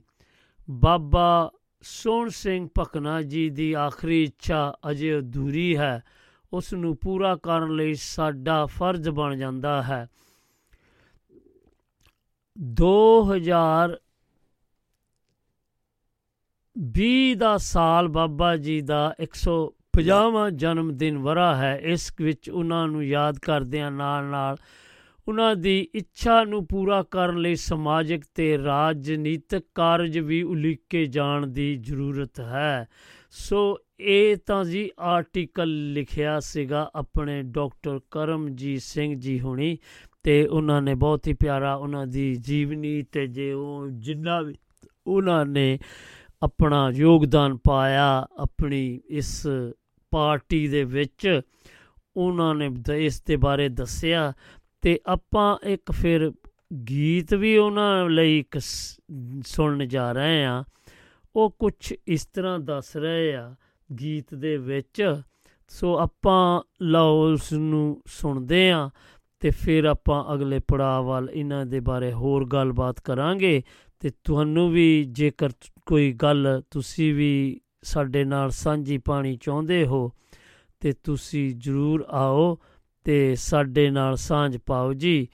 ਤੇ ਫਿਰ ਨਹੀਂ ਮਿਲਦੇ ਆ ਆਪਾਂ ਇਸ ਗੀਤ ਤੋਂ ਬਾਅਦ। ਦਰੀ ਪਾਰਟੀ ਵਾਲੇ ਇਹ ਗੀਤ ਸੁਣਿਆ। ਵਾਕਿਆ ਹੀ ਉਹਨਾਂ ਦੇ ਜੋ ਕਾਰਨਾਮੇ ਕੀਤੇ ਗਏ ਸੀ, ਉਹਨਾਂ ਨੂੰ ਸਿਰਪਾ ਰਹਿੰਦੀ ਦੁਨੀਆ ਤੱਕ ਯਾਦ ਕਰਾਂਗੇ, ਕਰਦੇ ਵੀ ਹਾਂ ਤੇ ਕਰਦੇ ਵੀ ਰਵਾਂਗੇ। ਸੋ ਆਓ ਸੱਜਣੋ, ਜੇਕਰ ਤੁਸੀਂ ਵੀ ਇਹਦੇ ਵਿੱਚ ਕੋਈ ਨਾ ਕੋਈ ਗੱਲਬਾਤ ਕਰਨੀ ਚਾਹੁੰਦੇ ਹੋ ਯੂਕੇ ਤੋਂ ਫੋਨ ਕਰ ਰਹੇ ਹੋ, ਤਾਂ ਤੁਸੀਂ ਸਾਨੂੰ 073060703 ਤੇ 766 ਉੱਪਰ ਆ ਕੇ ਸਾਡੇ ਨਾਲ ਤੇ ਸਾਡੇ ਸੋਤਿਆਂ ਨਾਲ ਸਾਂਝ ਪਾ ਸਕਦੇ ਹੋ। ਸੋ ਤੁਸੀਂ ਵੀ ਸਾਡੇ ਨਾਲ ਸਾਂਝਾ ਪਾ ਸਕਦੇ ਹੋ। ਦੇਸ਼ ਵਿਦੇਸ਼ਾਂ 'ਚ ਬੈਠੇ ਸੱਜਣ WhatsApp ਰਾਹੀਂ +447306073 ਤੇ 766 ਉੱਪਰ ਆ ਕੇ ਸਾਂਝਾ ਪਾ ਸਕਦੇ ਹੋ।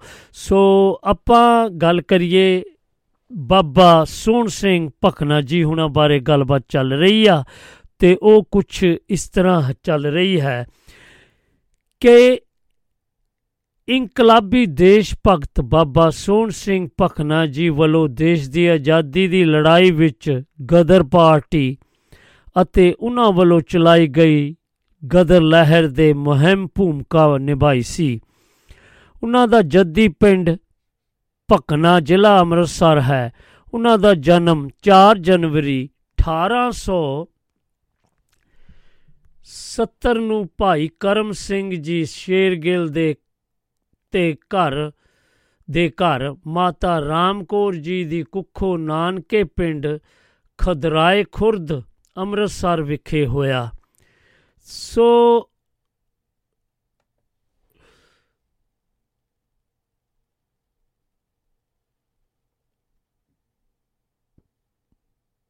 ਉਹ ਸਾਲ ਕੁ, ਉਹ ਇੱਕ ਸਾਲ ਕੁ, ਉਹ ਸਾਲ ਕੁ ਦੇ ਸਨ ਕਿ ਉਹਨਾਂ ਦੇ ਪਿਤਾ ਦਾ ਦੇਹਾਂਤ ਹੋ ਗਿਆ। ਉਸ ਵੇਲੇ ਪਿੰਡ ਵਿੱਚ ਸਕੂਲ ਨਾ ਹੋਣ ਕਾਰਨ ਪੜ੍ਹਾਈ ਲਈ ਗੁਰਦੁਆਰੇ ਭੇਜਿਆ ਗਿਆ। ਉਦੋਂ 11 ਸਾਲ ਦੇ ਸਨ ਜਦ ਪਿੰਡ ਵਿੱਚ ਪ੍ਰਾਇਮਰੀ ਸਕੂਲ ਖੁੱਲਣ ਦੇ ਦਾਖਲੇ ਹੋਏ। 16 ਸਾਲ ਦੀ ਉਮਰ ਵਿੱਚ ਉਹਨਾਂ ਨੇ ਪ੍ਰਾਇਮਰੀ ਪਾਸ ਕੀਤੀ। ਕਾਫੀ ਸਮਾਂ ਲੱਗ ਗਿਆ ਜੀ ਉਹਨਾਂ ਨੂੰ ਇਦਾਂ। ਉਹ ਆਪਣੇ ਜੀਵਨ ਕਥਾ, ਜੀਵਨ ਸੰਗਰਾਮ ਵਿੱਚ ਲਿਖਦੇ ਹਨ। ਕਿ ਇਸੇ ਤਰ੍ਹਾਂ ਮੇਰੇ ਕੀਮਤੀ 10 ਸਾਲ ਤੇ ਧਨ ਦੌਲਤ ਬਰਬਾਦ ਹੋਏ ਤੇ ਮੇਰੀ ਉਮਰ ਦੇ 26ਵੇਂ ਸਾਲ ਦੇ ਸ਼ੁਰੂ ਵਿੱਚ ਪਲਟਾ ਆਇਆ। ਇਹ ਪਲਟਾ ਲਿਆਉਣ ਵਾਲੇ ਸਨ। ਮੁਹਾਵੇ ਦੇ ਨਾਮਧਾਰੀ ਸੰਤ ਬਾਬਾ ਕੇਸਰ ਸਿੰਘ ਜੀ, ਜਿਨ੍ਹਾਂ ਦੀ ਬਦੌਲਤ ਉਹਨਾਂ ਨਸ਼ਿਆਂ ਨੂੰ ਤਿਆਗ ਦਿੱਤਾ। ਬਾਬਾ ਜੀ ਕਰਜ਼ਾ ਉਤਾਰਨ ਲਈ 3 ਫਰਵਰੀ 1909 ਨੂੰ ਘਰੋਂ ਅਮਰੀਕਾ ਰਵਾਨਾ ਹੋ ਗਏ। 4 ਅਪ੍ਰੈਲ ਨੂੰ ਉੱਥੇ ਪਹੁੰਚਣ ਤੇ ਹਰਨਾਮ ਸਿੰਘ ਸ਼ਾਇਰੀ ਨੇ ਕੰਮ ਲੱਭਣ ਵਿੱਚ ਮਦਦ ਕੀਤੀ। ਉੱਥੇ ਲੱਕੜੀ ਦੀ ਮਿੱਲ ਵਿੱਚ ਮਜ਼ਦੂਰੀ ਕਰਨ ਲੱਗੇ। ਅਮਰੀਕਾ ਤੇ ਕੈਨੇਡਾ ਵਰਗੇ ਆਜ਼ਾਦ ਦੇਸ਼ਾਂ ਵਿੱਚ ਰਹਿ ਰਹੇ ਭਾਰਤੀ ਪੰਜਾਬੀਆਂ ਨੇ ਉੱਥੇ ਹੁੰਦੇ ਮਾੜੇ ਵਿਹਾਰ ਤੇ ਵਿਤਕਰੇ ਨੂੰ ਵੇਖਿਆ, ਵੇਖਦਿਆਂ ਇੱਕ ਮਜ਼ਬੂਤ ਜਥੇਬੰਦੀ 21 ਅਪ੍ਰੈਲ 1913 ਨੂੰ Hindi association of Pacific coast ਨਾਂ ਦੀ ਬਣਾਈ, ਜਿੱਥੇ ਜਿਸ ਦੇ ਪ੍ਰਧਾਨ ਬਾਬਾ ਸੋਹਣ ਸਿੰਘ ਭਕਨਾ ਜੀ ਤੇ ਲਾਲਾ ਹਰਦਿਆਲ ਸਕੱਤਰ ਬਣੇ। ਜਥੇਬੰਦੀ ਨੇ 1857 ਦੇ ਗਦਰ ਦੇ ਨਾਮ ਤੇ ਨਵੰਬਰ 1913 ਨੂੰ ਉਰਦੂ ਅਖਬਾਰ ਗਰਦਰ ਕੱਢਿਆ, ਜੋ ਕੁਝ ਹਫ਼ਤਿਆਂ ਬਾਅਦ ਪੰਜਾਬੀ ਵਿੱਚ ਛਪਣਾ ਸ਼ੁਰੂ ਹੋ ਗਿਆ। ਇਸ ਦੇ ਨਾਂ ਤੇ ਹੀ ਗਦਰ ਪਾਰਟੀ ਮਸ਼ਹੂਰ ਹੋਈ। 23 23 ਜੁਲਾਈ 1914 ਨੂੰ ਕਾਮਾਰਾ ਕਾਮਾਗਾਟਾ ਮਾਰੂ ਜਹਾਜ਼ ਕੈਨੇਡਾ ਸਰਕਾਰ ਨੇ ਵਾਪਸ ਭਾਰਤ ਭੇਜ ਦਿੱਤਾ ਸੀ। ਉਹ ਬਹੁਤ ਦੁਖੀ ਹੋਏ। ਬਾਬਾ ਭਕਨਾ ਜੀ ਗਦਰ ਲਹਿਰ ਨੂੰ ਤੇਜ਼ ਕਰਨ ਲਈ ਜਹਾਜ਼ ਤੋਂ ਸ਼ਾਹ ਮਾਰੂ ਰਾਹੀਂ ਕਲਕੱਤਾ ਪਹੁੰਚ ਗਏ। ਖੁਫੀਆ ਪੁਲਿਸ ਦੀ ਰਿਪੋਰਟ ਨੇ ਉਹਨਾਂ ਨੂੰ 13 ਅਕਤੂਬਰ 1914 ਨੂੰ ਪੁਲਿਸ ਨੇ ਗ੍ਰਿਫਤਾਰ ਕਰਕੇ ਪਹਿਲੇ ਪਹਿਲਾਂ ਲੁਧਿਆਣੇ ਤੇ ਫਿਰ ਮੁਲਤਾਨ ਜੇਲ੍ਹ ਭੇਜ ਦਿੱਤਾ। ਲਾਹੌਰ ਸਾਜ਼ਿਸ਼ ਕੇਸ ਵਿੱਚ 24 ਗਦਰੀਆਂ ਨੂੰ ਫਾਂਸੀ ਦੀ ਸਜ਼ਾ ਹੋਈ, ਜਿਨ੍ਹਾਂ ਵਿੱਚੋਂ 17 ਨੂੰ ਉਮਰ ਤੇ ਕਾਲੇ ਪਾਣੀ ਦੀ ਸਜ਼ਾ ਮਿਲੀ, ਜਿਸ ਇਸੇ ਸਜ਼ਾ ਅਧੀਨ ਬਾਬਾ ਜੀ ਨੂੰ ਕਾਲੇ ਪਾਣੀ ਭੇਜ ਦਿੱਤਾ ਗਿਆ ਸੀ। 1921 ਵਿੱਚ ਮਦਰਾਸ 1928 ਵਿੱਚ ਲਾਹੌਰ ਤਬਦੀਲ ਕੀਤਾ ਗਿਆ ਸੀ। 14 ਦੀ ਥਾਂ 16 ਸਾਲ ਕੈਦ ਕੱਟੀ ਤੇ ਇਸੇ ਦੌਰਾਨ ਸ਼ਹੀਦ ਭਗਤ ਸਿੰਘ ਤੇ ਹੋਰ ਕ੍ਰਾਂਤੀਆਂ ਨਾਲ ਰਲ ਮਿਲ ਕੇ ਭੁੱਖ ਹੜਤਾਲ ਵੀ ਰੱਖਦੇ ਰਹੇ। ਜਦੋਂ ਭਗਤ ਸਿੰਘ ਜੀ ਨੇ ਉਹਨਾਂ ਨੂੰ ਬਜ਼ੁਰਗ ਹੋਣ ਕਾਰਨ ਭੁੱਖ ਹੜਤਾਲ ਨਾ ਕਰਨ ਲਈ ਕਿਹਾ ਤਾਂ ਉਹਨਾਂ ਕਿਹਾ ਇਨਕਲਾਬੀ ਕਦੇ ਬੁੱਢੇ ਨਹੀਂ ਹੁੰਦੇ। 90 90 ਦਿਨਾਂ ਦੀ ਭੁੱਖ ਹੜਤਾਲ ਕਰਨ ਦੇ ਰਿਹਾ ਕੀਤਾ ਗਿਆ। 1938 ਨੂੰ ਕਿਸਾਨ ਤੇ ਮੁਜਾਰਿਆਂ ਦੇ ਮੋਰਚੇ ਵਿੱਚ 1 ਸਾਲ ਕੈਦ ਕੱਟੀ। ਦੂਜੀ ਵਿਸ਼ਵ ਜੰਗ ਲੱਗਣ ਤੇ ਵਿੱਚ ਗ੍ਰਿਫਤਾਰ ਕਰਨ ਮਗਰੋਂ 1943 ਵਿੱਚ ਰਿਹਾ ਕੀਤਾ ਗਿਆ। 1948 ਵਿੱਚ ਗ੍ਰਿਫਤਾਰ ਕਰਕੇ ਯੋਲ ਕੈਂਪ ਵਿੱਚ ਭੇਜਿਆ ਤੇ ਉੱਥੇ ਮਾੜੀ ਖੁਰਾਕ ਦੇਣ ਖਿਲਾਫ 27-28 ਦਿਨ ਅਮਰੀਕੀ ਅਖ- ਅਖੀਰਲੀ ਭੁੱਖ ਹੜਤਾਲ ਕੀਤੀ। ਉਹ ਆਲ ਇੰਡੀਆ ਕਾਂਗਰਸ ਦੇ ਪ੍ਰਧਾਨ ਵੀ ਰਹੇ। ਦੇਸ਼ ਦੀ ਆਜ਼ਾਦੀ ਤੋਂ ਬਾਅਦ ਕਿਸਾਨ ਸੰਘਰਸ਼ ਕਮੇਟੀ ਦੇ ਕਮਿਊਨਿਸਟ ਪਾਰਟੀ ਆਫ ਇੰਡੀਆ ਨਾਲ ਅਖੀਰ ਤੱਕ ਜੁੜੇ ਰਹੇ। ਉਹਨਾਂ ਲਿਖਿਆ, ਮੈਂ ਰੱਬ ਦੇ ਨਾਂ ਦੀ ਮਾਲਾ ਤਾਂ ਨਹੀਂ ਫੇਰਦਾ, ਪਰ ਦੁਨੀਆ ਭਰ ਦੇ ਸ਼ਹੀਦਾਂ ਸ਼ਹੀਦਾਂ ਚਾਹੇ ਉਹ ਕਿਸੇ ਵੀ ਦੇਸ਼ ਜਾਂ ਕੌਮ ਦੇ ਹੋਣ, ਜਿਨ੍ਹਾਂ ਨੇ ਦੁਖੀ ਦੁਨੀਆ ਨੂੰ ਜ਼ਾਲਮਾਂ, ਠੱਗਾਂ ਤੇ ਵਹਿਮ ਪ੍ਰਸਤਾਂ ਦੇ ਪੰਜੇ ਤੋਂ ਛੁਡਾਉਣ ਲਈ ਆਪਣੀਆਂ ਆਹੂਦੀਆਂ, ਆਹੂਤੀਆਂ ਦਿੱਤੀਆਂ ਨੇ। ਦੇ ਨਾਮ ਦੀ ਮਾਲਾ ਜ਼ਰੂਰ ਫੇਰਦਾ ਹਾਂ। ਇਹੀ ਮੇਰਾ ਅਕੀਦਾ ਹੈ। ਇਹੀ ਮੇਰਾ ਧਰਮ ਹੈ। ਬਾਬਾ ਸੋਹਣ ਸਿੰਘ ਜੀ ਭਕਨਾ ਦੀ ਜ਼ਿੰਦਗੀ ਇੱਕ ਮਾਰਪਿੱਟ ਮਾਰ ਮਿੱਟ ਘਟਨਾ ਉਦੋਂ ਦੀ ਹੈ ਜਦੋਂ ਉਹਨਾਂ ਦੇ ਮਾਤਾ ਬੀਬੀ ਰਾਮ ਕੌਰ ਜੀ ਉਹਨਾਂ ਨੂੰ ਮੁਲਤਾਨ ਦੀ ਜੇਲ੍ਹ ਵਿੱਚੋਂ ਉਦੋਂ ਮਿਲਣ ਗਏ ਜਦੋਂ ਬਾਬਾ ਜੀ ਨੂੰ ਫਾਂਸੀ ਦੀ ਸਜ਼ਾ ਜੁਣਾ- ਸੁਣਾਈ ਜਾ ਚੁੱਕੀ ਸੀ। ਕੁਝ ਲੋਕ ਗਦਰੀਆਂ ਨੂੰ ਮੁਆਫੀਨਾਮੇ ਲਿਖ ਕੇ ਦੇਣ ਲਈ ਕਹਿ ਰਹੇ ਸਨ। ਉਹ ਵੇਲੇ, ਉਸ ਵੇਲੇ ਮਾਤਾ ਜੀ ਨੇ ਆਪਣੇ ਪੁੱਤਰ ਨੂੰ ਕਿਹਾ, ਪੁੱਤਰਾ, ਦੇਸ਼ ਲਈ ਕੁਰਬਾਨ ਹੋ ਜਾਣਾ, ਪਰ ਮਾਫੀ ਨਾ ਮੰਗਈ ਉਹ ਹਿਸਟੋਰੀਅਨ ਹਰੀਸ਼ ਪੁਰੀ ਲਿਖਦੇ ਹਨ। ਉੱਗੇ ਹਿਸਟੋਰੀਅਨ ਹਰੀਸ਼ ਪੁਰੀ ਲਿਖਦੇ ਹਨ ਕਿ ਸਨ 1967 ਤੇ 68 ਦੌਰਾਨ ਬਾਬਾ ਸੋਹਣ ਸਿੰਘ ਭਕਨਾ ਜੀ ਨਾਲ ਮੇਰਾ ਮੇਲ ਮਲਾਪ ਰਿਹਾ। ਮੇਰੇ ਮਨ ਤੇ ਬਾਬਾ ਜੀ ਦੀ ਜੋ ਪੱਕੀ ਤਸਵੀਰ ਬਣੀ, ਉਹ ਗਹਿਰ ਗੰਭੀਰ ਨਿਰਮਾਣਤਾ ਦੇ ਪੰਜ ਦੀ ਤਸਵੀਰ ਹੈ। ਉਹ ਗਦਰ ਪਾਰਟੀ ਦੇ ਬਾਨੀ ਪ੍ਰਧਾਨ ਸਨ। ਨੇਕ ਇਨਸਾਨ ਤੇ ਇਨਕਲਾਬੀ ਵਜੋਂ ਹਰ ਕੋਈ ਉਸ ਦਾ ਬੇਹੱਦ ਸਤਿਕਾਰ ਤੇ ਪਿਆਰ ਕਰਦਾ ਸੀ। ਸਾਰੀ ਜ਼ਿੰਦਗੀ ਦੀ ਘਾਲਣਾ ਕਰਕੇ ਉਹਨਾਂ ਦੀ ਪਿੱਠ ਕਮਾਨ ਵਾਂਗ ਮੁੜ ਚੁੱਕੀ ਸੀ। ਉਦੋਂ ਉਹ ਬਦ- ਬੜੇ ਬਿਰਧ ਹੋ ਚੁੱਕੇ ਸਨ। ਉਹਨਾਂ ਦੇ ਉਚੇਰੇ ਧੀਮੇ ਬੋਲ ਸੁਣਨ ਵਾਲੇ ਨੂੰ ਕੀ ਲੈਂਦੇ ਸਨ? ਇੰਜ ਲੱਗਦਾ ਸੀ ਕਿ ਉਹ ਆਪ ਪਛਾਣਨ ਸਮਾਜ ਤੇ ਸਿਆਸਤ ਨੂੰ ਬਦਲਣ ਲਈ ਉਹਨਾਂ ਨੂੰ ਪ੍ਰੇਰ ਕਰ ਰਹੇ ਸਨ। ਗਦਰ ਲਹਿਰ ਵਿੱਚ ਉਹਨਾਂ ਨਾਲ ਮੁੱਢ ਤੋਂ ਰਹੇ ਪ੍ਰਿਥਵੀ ਸਿੰਘ ਆਜ਼ਾਦ ਜੀ ਨੇ ਮੇਰੇ ਕੋਲ ਦਰਜ ਕਰਵਾਈ ਇੰਟਰਵਿਊ ਵਿੱਚ ਬਾਬਾ ਬਾਬਾ ਜੀ ਬਾਰੇ ਤੇ ਭਾਈ ਵਿਸਾਖਾ ਸਿੰਘ ਜੀ, ਭਾਈ ਜਵਾਲਾ ਸਿੰਘ ਜੀ ਤੇ ਭਾਈ ਸੰਤੋਖ ਜੀ ਹੁਰਾਂ ਦੀ ਗੱਲ ਕਰਦਿਆਂ ਸਰ ਨਿਭਾ ਕੇ ਹੋਲੀ ਜੀ ਆਖਿਆ ਸੀ, ਉਹ ਤਾਂ ਤਪੀਸ਼ਰ ਸਨ। ਇਨਸਾਨੀਅਤ ਦੇ ਲੇਖੇ ਲੱਗੀਆਂ ਨੇਕ ਰੂਹਾਂ ਸਨ। ਇਸੇ ਤਰ੍ਹਾਂ ਦੇਸ਼ ਦੀ ਆਜ਼ਾਦੀ ਤੋਂ ਬਾਅਦ ਬਾਬਾ ਸੋਹਣ ਸਿੰਘ ਭਕਨਾ ਜੀ ਨਾਲ ਉਹਨਾਂ ਦੇ ਘਰ ਕਰੀਬ 14 ਸਾਲ ਰਹੇ। ਉਹਨਾਂ ਦੇ ਕਰੀਬੀ ਰਿਸ਼ਤੇਦਾਰ ਪਸ਼ੌਰਾ ਸਿੰਘ ਜੀ ਢਿੱਲੋਂ ਲਿਖਦੇ ਹਨ ਕਿ, ਬਾਬਾ ਸੋਹਣ ਸਿੰਘ ਭਕਨਾ ਜੀ ਨਾਲ ਮੇਰਾ ਨੇੜੇ ਦਾ ਸਾਖ ਹੈ। ਉਹਨਾਂ ਦੀ ਪਤਨੀ ਮੇਰੇ ਦਾਦੇ ਦੀ ਭੈਣ ਸੀ। ਮੇਰੇ ਪਰਿਵਾਰ ਦੇ 1947 ਵਾਲੇ ਉਜਾੜਿਆਂ ਦੇ ਦੁਖਾਂ ਦੇ ਬਾਵਜੂਦ ਮੈਂ ਆਪਣਾ ਸੁਭਾਗ ਸਮਝਦਾ ਹਾਂ ਕਿ ਕਰੀਬੀ ਰਿਸ਼ਤੇਦਾਰ ਹੋਣ ਕਰਕੇ ਪਰਿਵਾਰ ਦੇ ਉੱਗੇ ਟਿਕਣ ਸਦਕਾ ਮੈਂ ਬਾਬਾ ਜੀ ਦੇ ਇਸ ਡੇਰੇ ਵਿੱਚ 6 ਤੋਂ 20 ਸਾਲ ਦੀ ਉਮਰ ਤੱਕ ਰਹਿ ਕੇ ਵੱਡਾ ਹੋਇਆ ਸਾਂ। ਬਦਕਿਸਮਤੀ ਨੂੰ 1960 ਵਿੱਚ ਉਹ ਮਕਸਦ, ਮਕ- ਮਕਸਦ, ਮਕਦਸ ਅਸਥਾਨ ਢਹਿ ਢਹਿਰੀ ਹੋ ਗਿਆ ਸੀ ਤੇ ਬਾਬਾ ਜੀ ਤੀਸਰੀ ਵਾਰ ਨਵੀਂ ਥਾਂ ਸਕੂਲ ਨੇੜੇ ਝੁੱਗੀ ਪਾ ਕੇ ਰਹਿਣ ਲੱਗ ਪਏ ਸਨ।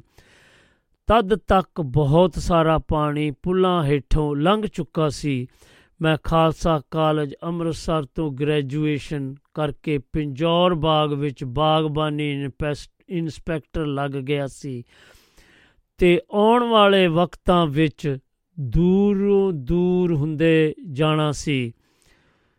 ਤਰਾਸ ਦੀ ਇਹ ਹੈ ਕਿ ਬਾਬਾ ਜੀ ਦੇ ਸਕ, ਸਕਿਆਂ ਸੋਦਰੀਆਂ ਦੇ ਸੁੱਖ ਨਾਲ ਉਹ ਝੌਂਪੜੀ ਦਾ ਵੀ ਖੁਰਾ ਖੋਜ ਮਿਟਾ ਕੇ ਖੇਤਾਂ ਵਿੱਚ ਸ਼ਾਮਲ ਕਰ ਲਿਆ ਗਿਆ ਹੈ। ਬਾਬਾ ਜੀ ਦੀ ਯਾਦ ਨਾਲ ਜੁੜੀਆਂ ਇਹਨਾਂ ਦੋਵਾਂ ਥਾਵਾਂ ਉੱਤੇ ਉਹਨਾਂ ਦਾ ਹੁਣ ਭਾਵੇਂ ਕੋਈ ਨਾਮ ਨਿਸ਼ਾਨ ਬਾਕੀ ਨਹੀਂ ਰਿਹਾ, ਪਰ ਮੇਰੇ ਖਿਆਲਾਂ ਵਿੱਚ ਸਮਾਂ ਜਿਉਂ ਦਾ ਤਿਉਂ ਹੀ ਖਲੋਤਾ ਹੈ।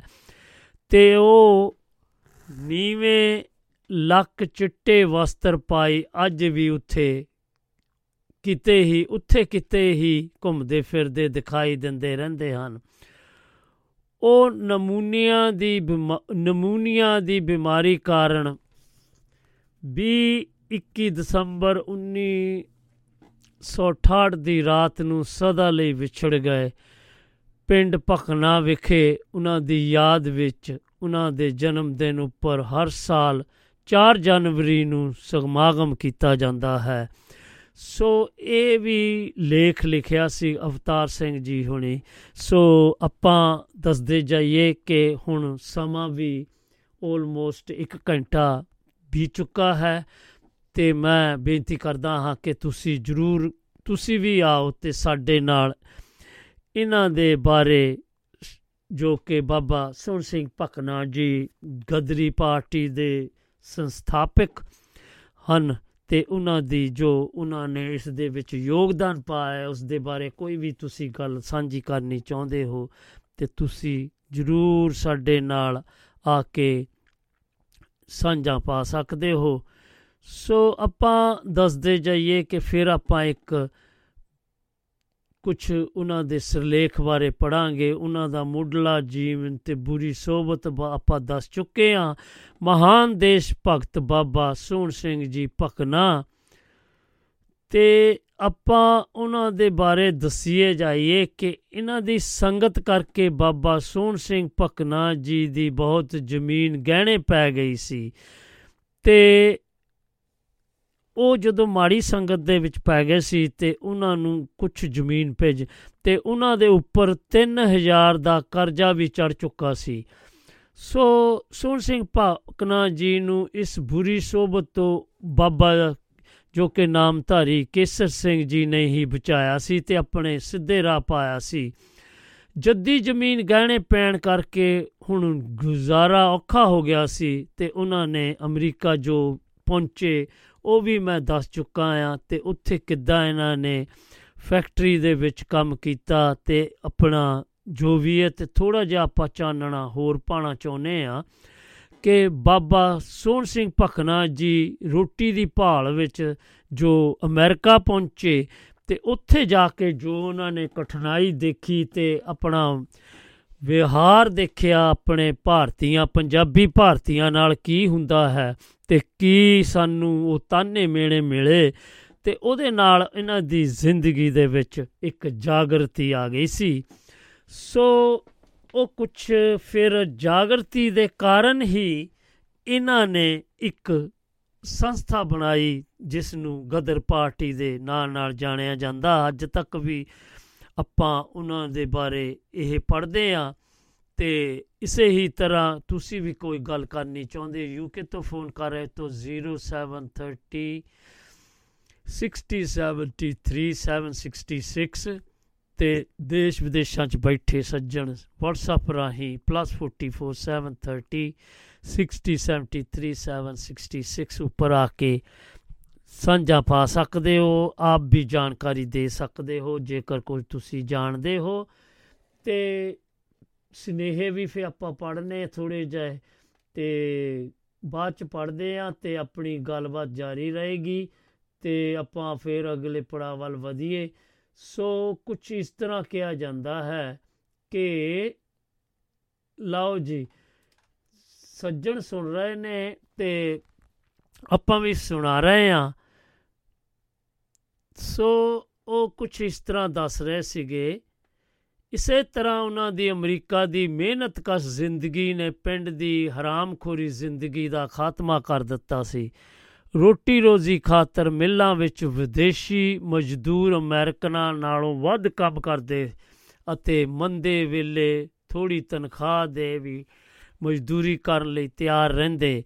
ਇਸੇ ਤਰ੍ਹਾਂ ਅਮੀਰ ਅਮਰੀਕਨਾਂ ਨੇ ਮਜ਼ਦੂਰਾਂ ਦੇ ਢਿੱਡ ਤੇ ਲੱਤ ਵੱਜਦੀ। ਫਸ- ਫਲਸਰੂਪ ਅਮਰੀਕਨਾਂ ਨੇ ਵਿਦੇਸ਼ੀ ਮਜ਼ਦੂਰਾਂ ਵਿੱਚ ਜਾਪਾਨੀ ਅਤੇ ਚੀਨੀ ਮਜ਼ਦੂਰ ਵੀ ਸਨ। ਪਰ ਉਹਨਾਂ ਦੀਆਂ ਹਕੂਮਤਾਂ ਅਮਰੀਕਨ ਸਰਕਾਰ ਕੋਲ ਸ਼ਿਕਾਇਤ ਕਰਕੇ ਉਹਨਾਂ ਨੂੰ ਬਚਾ ਲੈਂਦੀਆਂ। ਭਾਰਤੀ ਮਜ਼ਦੂਰਾਂ ਨੂੰ ਵੀ ਸੁਣਨ ਵਾਲਾ ਕੋਈ ਨਹੀਂ ਸੀ, ਕਿਉਂਕਿ ਭਾਰਤ ਦੇ ਅੰਗਰੇਜ਼ ਸਰਕਾਰ, ਭਾਰਤ ਤੇ ਅੰਗਰੇਜ਼ ਸਰਕਾਰ ਦਾ ਰਾਜ ਸੀ। ਹਮਲਿਆਂ ਤੋਂ ਬਿਨਾਂ ਭਾਰਤੀ ਲੋਕਾਂ ਨਾਲ ਘਿਰਨਾ ਵੀ ਵੱਧਦੀ ਗਈ। ਇਸੇ ਤਰ੍ਹਾਂ ਦੇ ਨਕਸ, ਨਕ- ਨਸਲਵਾਦ ਦੀ ਇੱਕ ਮਿਸਾਲ ਬਾਬਾ ਜੀ ਨੇ ਦਿੱਤੀ। ਉਹ ਲਿਖਦੇ ਹਨ, ਇੱਕ ਵਾਰੀ ਉਹ ਪ੍ਰੋਫੈਸਰ ਤੇਜਾ ਸਿੰਘ ਮਸਤੂਆਣਾ ਨੂੰ ਪੋਰਟਲੈਂਡ ਵਿੱਚ ਇੱਕ ਅਮਰੀਕਨ ਅਮਰੀਕਨ ਹੋਟਲ ਵਿੱਚ ਖਾਣਾ ਖਵਾਉਣ ਲੈ ਗਏ। ਹੋਟਲ 'ਚ ਪੈਰ ਰੱਖਿਆ ਹੀ ਸੀ ਕਿ ਹੋਟਲ ਵਾਲਿਆਂ ਨੇ ਕਹਿ ਦਿੱਤਾ, ਜਗ੍ਹਾ ਨਹੀਂ ਹੈ। ਕਈ ਵਾਰੀ ਗਲੀਆਂ, ਬਾਜ਼ਾਰਾਂ ਤੇ ਰੇਲਵੇ ਸਟੇਸ਼ਨਾਂ ਤੇ ਬੱਚੇ ਤੱਕ ਹਿੰਦੂ ਸਲੇਵ ਕਹਿ ਕੇ ਦੁਰਕਾਰ ਦੇ। ਇੱਕ ਬਹੁਤ ਹੀ ਮੰਦਭਾਗਾ ਜਦ ਜੀਵਨ ਨੂੰ ਮੋੜ ਦੇਣ ਵਾਲਾ ਵਾਕਿਆ ਬਾਬਾ ਜੀ ਅਤੇ ਉਹਨਾਂ ਦੇ ਸਾਥੀਆਂ ਨਾਲ ਵਾਰ- ਵਾਪਰਿਆ, ਬਾਬਾ ਜੀ ਸੈਂਟ ਜੌਨ ਵਾਲੇ ਮਿਲ ਵਿੱਚ ਕੰਮ ਕਰਦੇ ਸਨ, ਜੋ ਅਚਾਨਕ ਬੰਦ ਹੋ ਗਈ। ਉਹ ਇੱਕ ਸਾਥੀ ਨਾਲ ਲਾਗਲੀ ਮਿਲ ਵਿੱਚ ਕੰਮ ਪੁੱਛਣ ਚਲੇ ਗਏ। ਸੁਪਰੀਡੈਂਟ ਨੂੰ ਕਿਹਾ ਕਿ ਕੰਮ ਚਾਹੀਦਾ ਹੈ, ਕੰਮ ਤਾਂ ਬਹੁਤ ਹੈ ਪਰ ਤੁਹਾਡੇ ਲਈ ਨਹੀਂ। ਸੋ ਇਸ ਬਾਰੇ ਵੀ ਉਹਨਾਂ ਨੂੰ ਬਹੁਤ ਦੁੱਖ ਹੋਇਆ ਤੇ ਨਾਲ ਉਹਨਾਂ ਨੇ, ਬਾਬਾ ਜੀ ਨੇ ਉਹਨਾਂ ਨੂੰ ਪੁੱਛਿਆ ਕਿ ਕਿਉਂ ਨਹੀਂ ਕੰਮ ਮਿਲ ਸਕਦਾ। ਮੇਰਾ ਦਿਲ ਤਾਂ ਚਾਹੁੰਦਾ ਕਿ ਮੈਂ ਤੁਹਾਨੂੰ ਦੋਹਾਂ ਨੂੰ ਗੋਲੀ ਮਾਰ ਦਿਆਂ। ਕਿਉਂਕਿ ਉਹ ਕ੍ਰੋਧ ਵਿੱਚ ਬੋਲਿਆ। ਵੈਸੇ ਉਹ ਗਲਤ ਬੋਲਿਆ ਤਾਂ ਸੀ, ਪਰ ਉਦੋਂ ਤਾਂ ਜ਼ਰੂਰ ਲੱਗਾ ਹੋਣਾ ਆ ਆਪਾਂ ਨੂੰ ਇਹ ਗਲਤ ਕਿ ਬਹੁਤ ਬੋਲਿਆ, ਪਰ ਉਹ ਚੇਤਾਵਨੀ ਦੇ ਗਿਆ ਸੀਗਾ ਇੱਕ ਇਹ। ਤੇ ਆਪਾਂ ਦੱਸਦੇ ਜਾਈਏ ਕਿ ਸਾਡੇ ਨਾਲ ਸੱਜਣ ਜੀ ਕੋਈ ਜੁੜ ਰਹੇ ਨੇ। ਲਓ ਫਿਰ ਆਪਾਂ ਉਹਨਾਂ ਨਾਲ ਗੱਲਬਾਤ ਕਰੀਏ ਤੇ ਫਿਰ ਆਪਾਂ ਅੱਗੇ ਵਧੀਏ। ਤੇ ਹਾਂਜੀ ਆਪਾਂ ਦੱਸਦੇ ਜਾਈਏ ਕਿ ਸਾਡੇ ਨਾਲ ਸਾਡੇ ਮਾਣਯੋਗ ਜਗਵੰਤ ਖੇੜਾ ਜੀ ਅੱਜ ਕੱਲ ਇੰਡੀਆ ਗਏ ਹੋਏ ਨੇ। ਉੱਥੋਂ ਫੋਨ ਆਇਆ ਉਹਨਾਂ ਦਾ। ਲਓ ਸਾਡੇ ਨਾਲ ਜੁੜ ਚੁੱਕੇ ਜੀ ਆਇਆਂ ਨੂੰ। ਖੇੜਾ ਸਾਹਿਬ ਸਤਿ ਸ੍ਰੀ ਅਕਾਲ ਜੀ। ਭਾਜੀ ਸਤਿ ਸ੍ਰੀ ਅਕਾਲ ਜੀ। ਸਤਿ ਸ੍ਰੀ ਅਕਾਲ। ਹੋਰ ਸੁਣਾਓ ਕੀ ਹਾਲ ਜੀ? ਠੀਕ ਠਾਕ ਹੋ? ਬਹੁਤ ਵਧੀਆ ਜਾਣਕਾਰੀ ਸੀਗੀ ਦੇਸ਼ ਸੋਹਣ ਸਿੰਘ ਭਕਨਾ ਬਾਰੇ ਜੀ। ਹਾਂਜੀ ਹਾਂਜੀ ਬਹੁਤ ਮਹਾਨ। ਜਿਨ੍ਹਾਂ ਦਾ ਇਹ ਬਦੌਲਤ ਇਹਨਾਂ ਦੀ ਗਦਰੀ ਬਾਬਾ ਜੋ ਗਦਰੀ ਬਾਬਿਆਂ ਦੀ ਪਾਰਟੀ ਜੋ ਸ਼ੁਰੂ ਹੋਈ ਸੀ ਇਹਨਾਂ ਦੀ ਬਦੌਲਤ ਹੋਈ ਸੀ। ਇਹਨਾਂ ਨੇ ਬਹੁਤ ਘਾਲਣਾ ਘਾਲੀ ਆ ਹਾਂਜੀ ਹਾਂਜੀ। ਆ ਮੈਨੂੰ ਮੈਨੂੰ ਵੀ ਯਾਦ ਆ ਕਿ ਤੁਸੀਂ ਵੀ ਕੋਈ ਆਪਣੇ ਫੁੱਫੜ ਜੀ ਬਾਰੇ ਗੱਲਬਾਤ ਕਰਦੇ ਸੀਗੇ ਹਨਾ? ਹਾਂਜੀ। ਹਾਂਜੀ ਇੱਕ ਵਾਰੀ ਆਪਣੀ ਗੱਲਬਾਤ ਹੋਈ ਸੀ ਅੱਜ ਫੇਰ ਚਾਨਣਾ ਪਾ ਦਿਓ ਉਹਨਾਂ ਬਾਰੇ। ਹਾਂਜੀ। ਭਾਜੀ ਦੇਖੋ ਦਿਲਾਂ 'ਚ ਪਿਆਰ ਰੱਖੋ ਦੇਸ਼ ਭਗਤਾਂ ਲਈ। ਵਾਹ ਵਾਹ। ਸ਼ਰਧਾ ਬੇਸ਼ੁਮਾਰ ਰੱਖੋ ਦੇਸ਼ ਭਗਤਾਂ ਲਈ। ਵਾਹ ਜੀ ਵਾਹ। ਦਿਲਾਂ 'ਚ ਪਿਆਰ ਰੱਖੋ ਦੇਸ਼ ਭਗਤਾਂ ਲਈ। ਹੂੰ। ਉਹਨਾਂ ਦੇ ਵਾਰਸਾਂ ਦੀ ਜ਼ਿੰਦਗੀ ਸੁਖਾਲੀ ਕਰ ਦਿਓ। ਹੂੰ ਵਾਹ। ਉਹਨਾਂ ਦੇ ਵਾਰਸਾਂ ਦੀ ਜ਼ਿੰਦਗੀ ਸੁਖਾਲੀ ਕਰ ਦਿਓ। ਹਾਂਜੀ। ਮਜ਼ਬੂਤ ਆਧਾਰ ਰੱਖੋ ਦੇਸ਼ ਭਗਤਾਂ ਲਈ। ਵਾਹ। ਸ਼ਰਧਾ ਬੇਸ਼ੁਮਾਰ ਰੱਖੋ ਦੇਸ਼ ਭਗਤਾਂ ਲਈ। ਵਾਹ ਜੀ ਵਾਹ। ਸੀਮਤ ਨਾ ਰਹਿ ਜਾਣ ਕਿਤਾਬਾਂ ਤੇ ਬੁੱਤਾਂ ਤੱਕ। ਹੂੰ। ਵਾਹ ਸੀਮਤ। ਨਾ ਰਹਿ ਜਾਣ ਕਿਤਾਬਾਂ ਤੇ ਬੁੱਤਾਂ ਤੱਕ। ਵਾਹ। ਅਥਾ ਸਤਕਾਰ ਰੱਖੋ ਦੇਸ਼ ਭਗਤਾਂ ਲਈ। ਵਾਹ ਜੀ ਵਾਹ। ਦਿਲਾਂ 'ਚ ਪਿਆਰ ਰੱਖੋ ਦੇਸ਼ ਭਗਤਾਂ ਲਈ। ਹੂੰ। ਸ਼ਰਮਿੰਦਾ ਨਾ ਕਰੋ ਉਹਨਾਂ ਦੀਆਂ ਕਾਰਗੁਜ਼ਾਰੀਆਂ ਨੂੰ। ਵਾਹ। ਸ਼ਰਮਿੰਦਾ ਨਾ ਕਰੋ ਉਹਨਾਂ ਦੀਆਂ ਕਾਰਗੁਜ਼ਾਰੀਆਂ ਨੂੰ। ਸਾਫ਼ ਸੁਥਰੇ ਵਿਚਾਰ ਰੱਖੋ ਦੇਸ਼ ਭਗਤਾਂ ਲਈ। ਵਾਹ ਵਾਹ। ਸ਼ਰਧਾ ਬੇਸ਼ੁਮਾਰ ਰੱਖੋ ਦੇਸ਼ ਭਗਤਾਂ ਲਈ। ਹੂੰ। ਫਾਂਸੀ ਦੇ ਰੱਸੇ ਚੁੰਮੇ ਤਸ਼ੱਦਦ ਸਹਿ ਕੇ ਸੀਨਾ ਕੀਤੀ। ਹੂੰ। ਫਾਂਸੀ ਦੇ ਰੱਸੇ ਚੁੰਮੇ ਤਸ਼ੱਦਦ ਸਹਿ ਕੇ ਸੀਨਾ ਕੀਤੀ। ਹੂੰ। ਪਰ ਪੱਕੀ ਖਬਰ ਸਾਰ ਰੱਖੋ ਦੇਸ਼ ਭਗਤਾਂ ਲਈ। ਦਿਲਾਂ 'ਚ ਪਿਆਰ ਰੱਖੋ। ਦੇਸ਼ ਭਗਤਾਂ ਲਈ।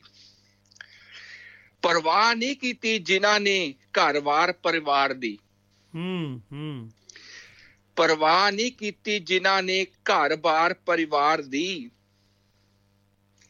ਕੁਝ ਰਾਖ ਮੇ ਅਧਿਕਾਰ ਰੱਖੋ ਦੇਸ਼ ਭਗਤਾਂ ਲਈ। ਹੂੰ। ਨਹੀਂ? ਬਾਜੀ। ਦੇਖੋ ਜਿਹੜੇ ਹੁਣ ਜਿੱਦਾਂ ਕਹਿੰਦੇ ਜੀ ਇੱਕ ਫੌਜੀ ਅਗਰ ਸਰਹੱਦ ਤੇ ਮਰਦਾ ਹੈ ਤਾਂ ਉਹਨੂੰ 1 ਕਰੋੜ ਰੁਪਏ ਦਿੱਤਾ ਜਾਂਦਾ ਨਾ ਜੀ।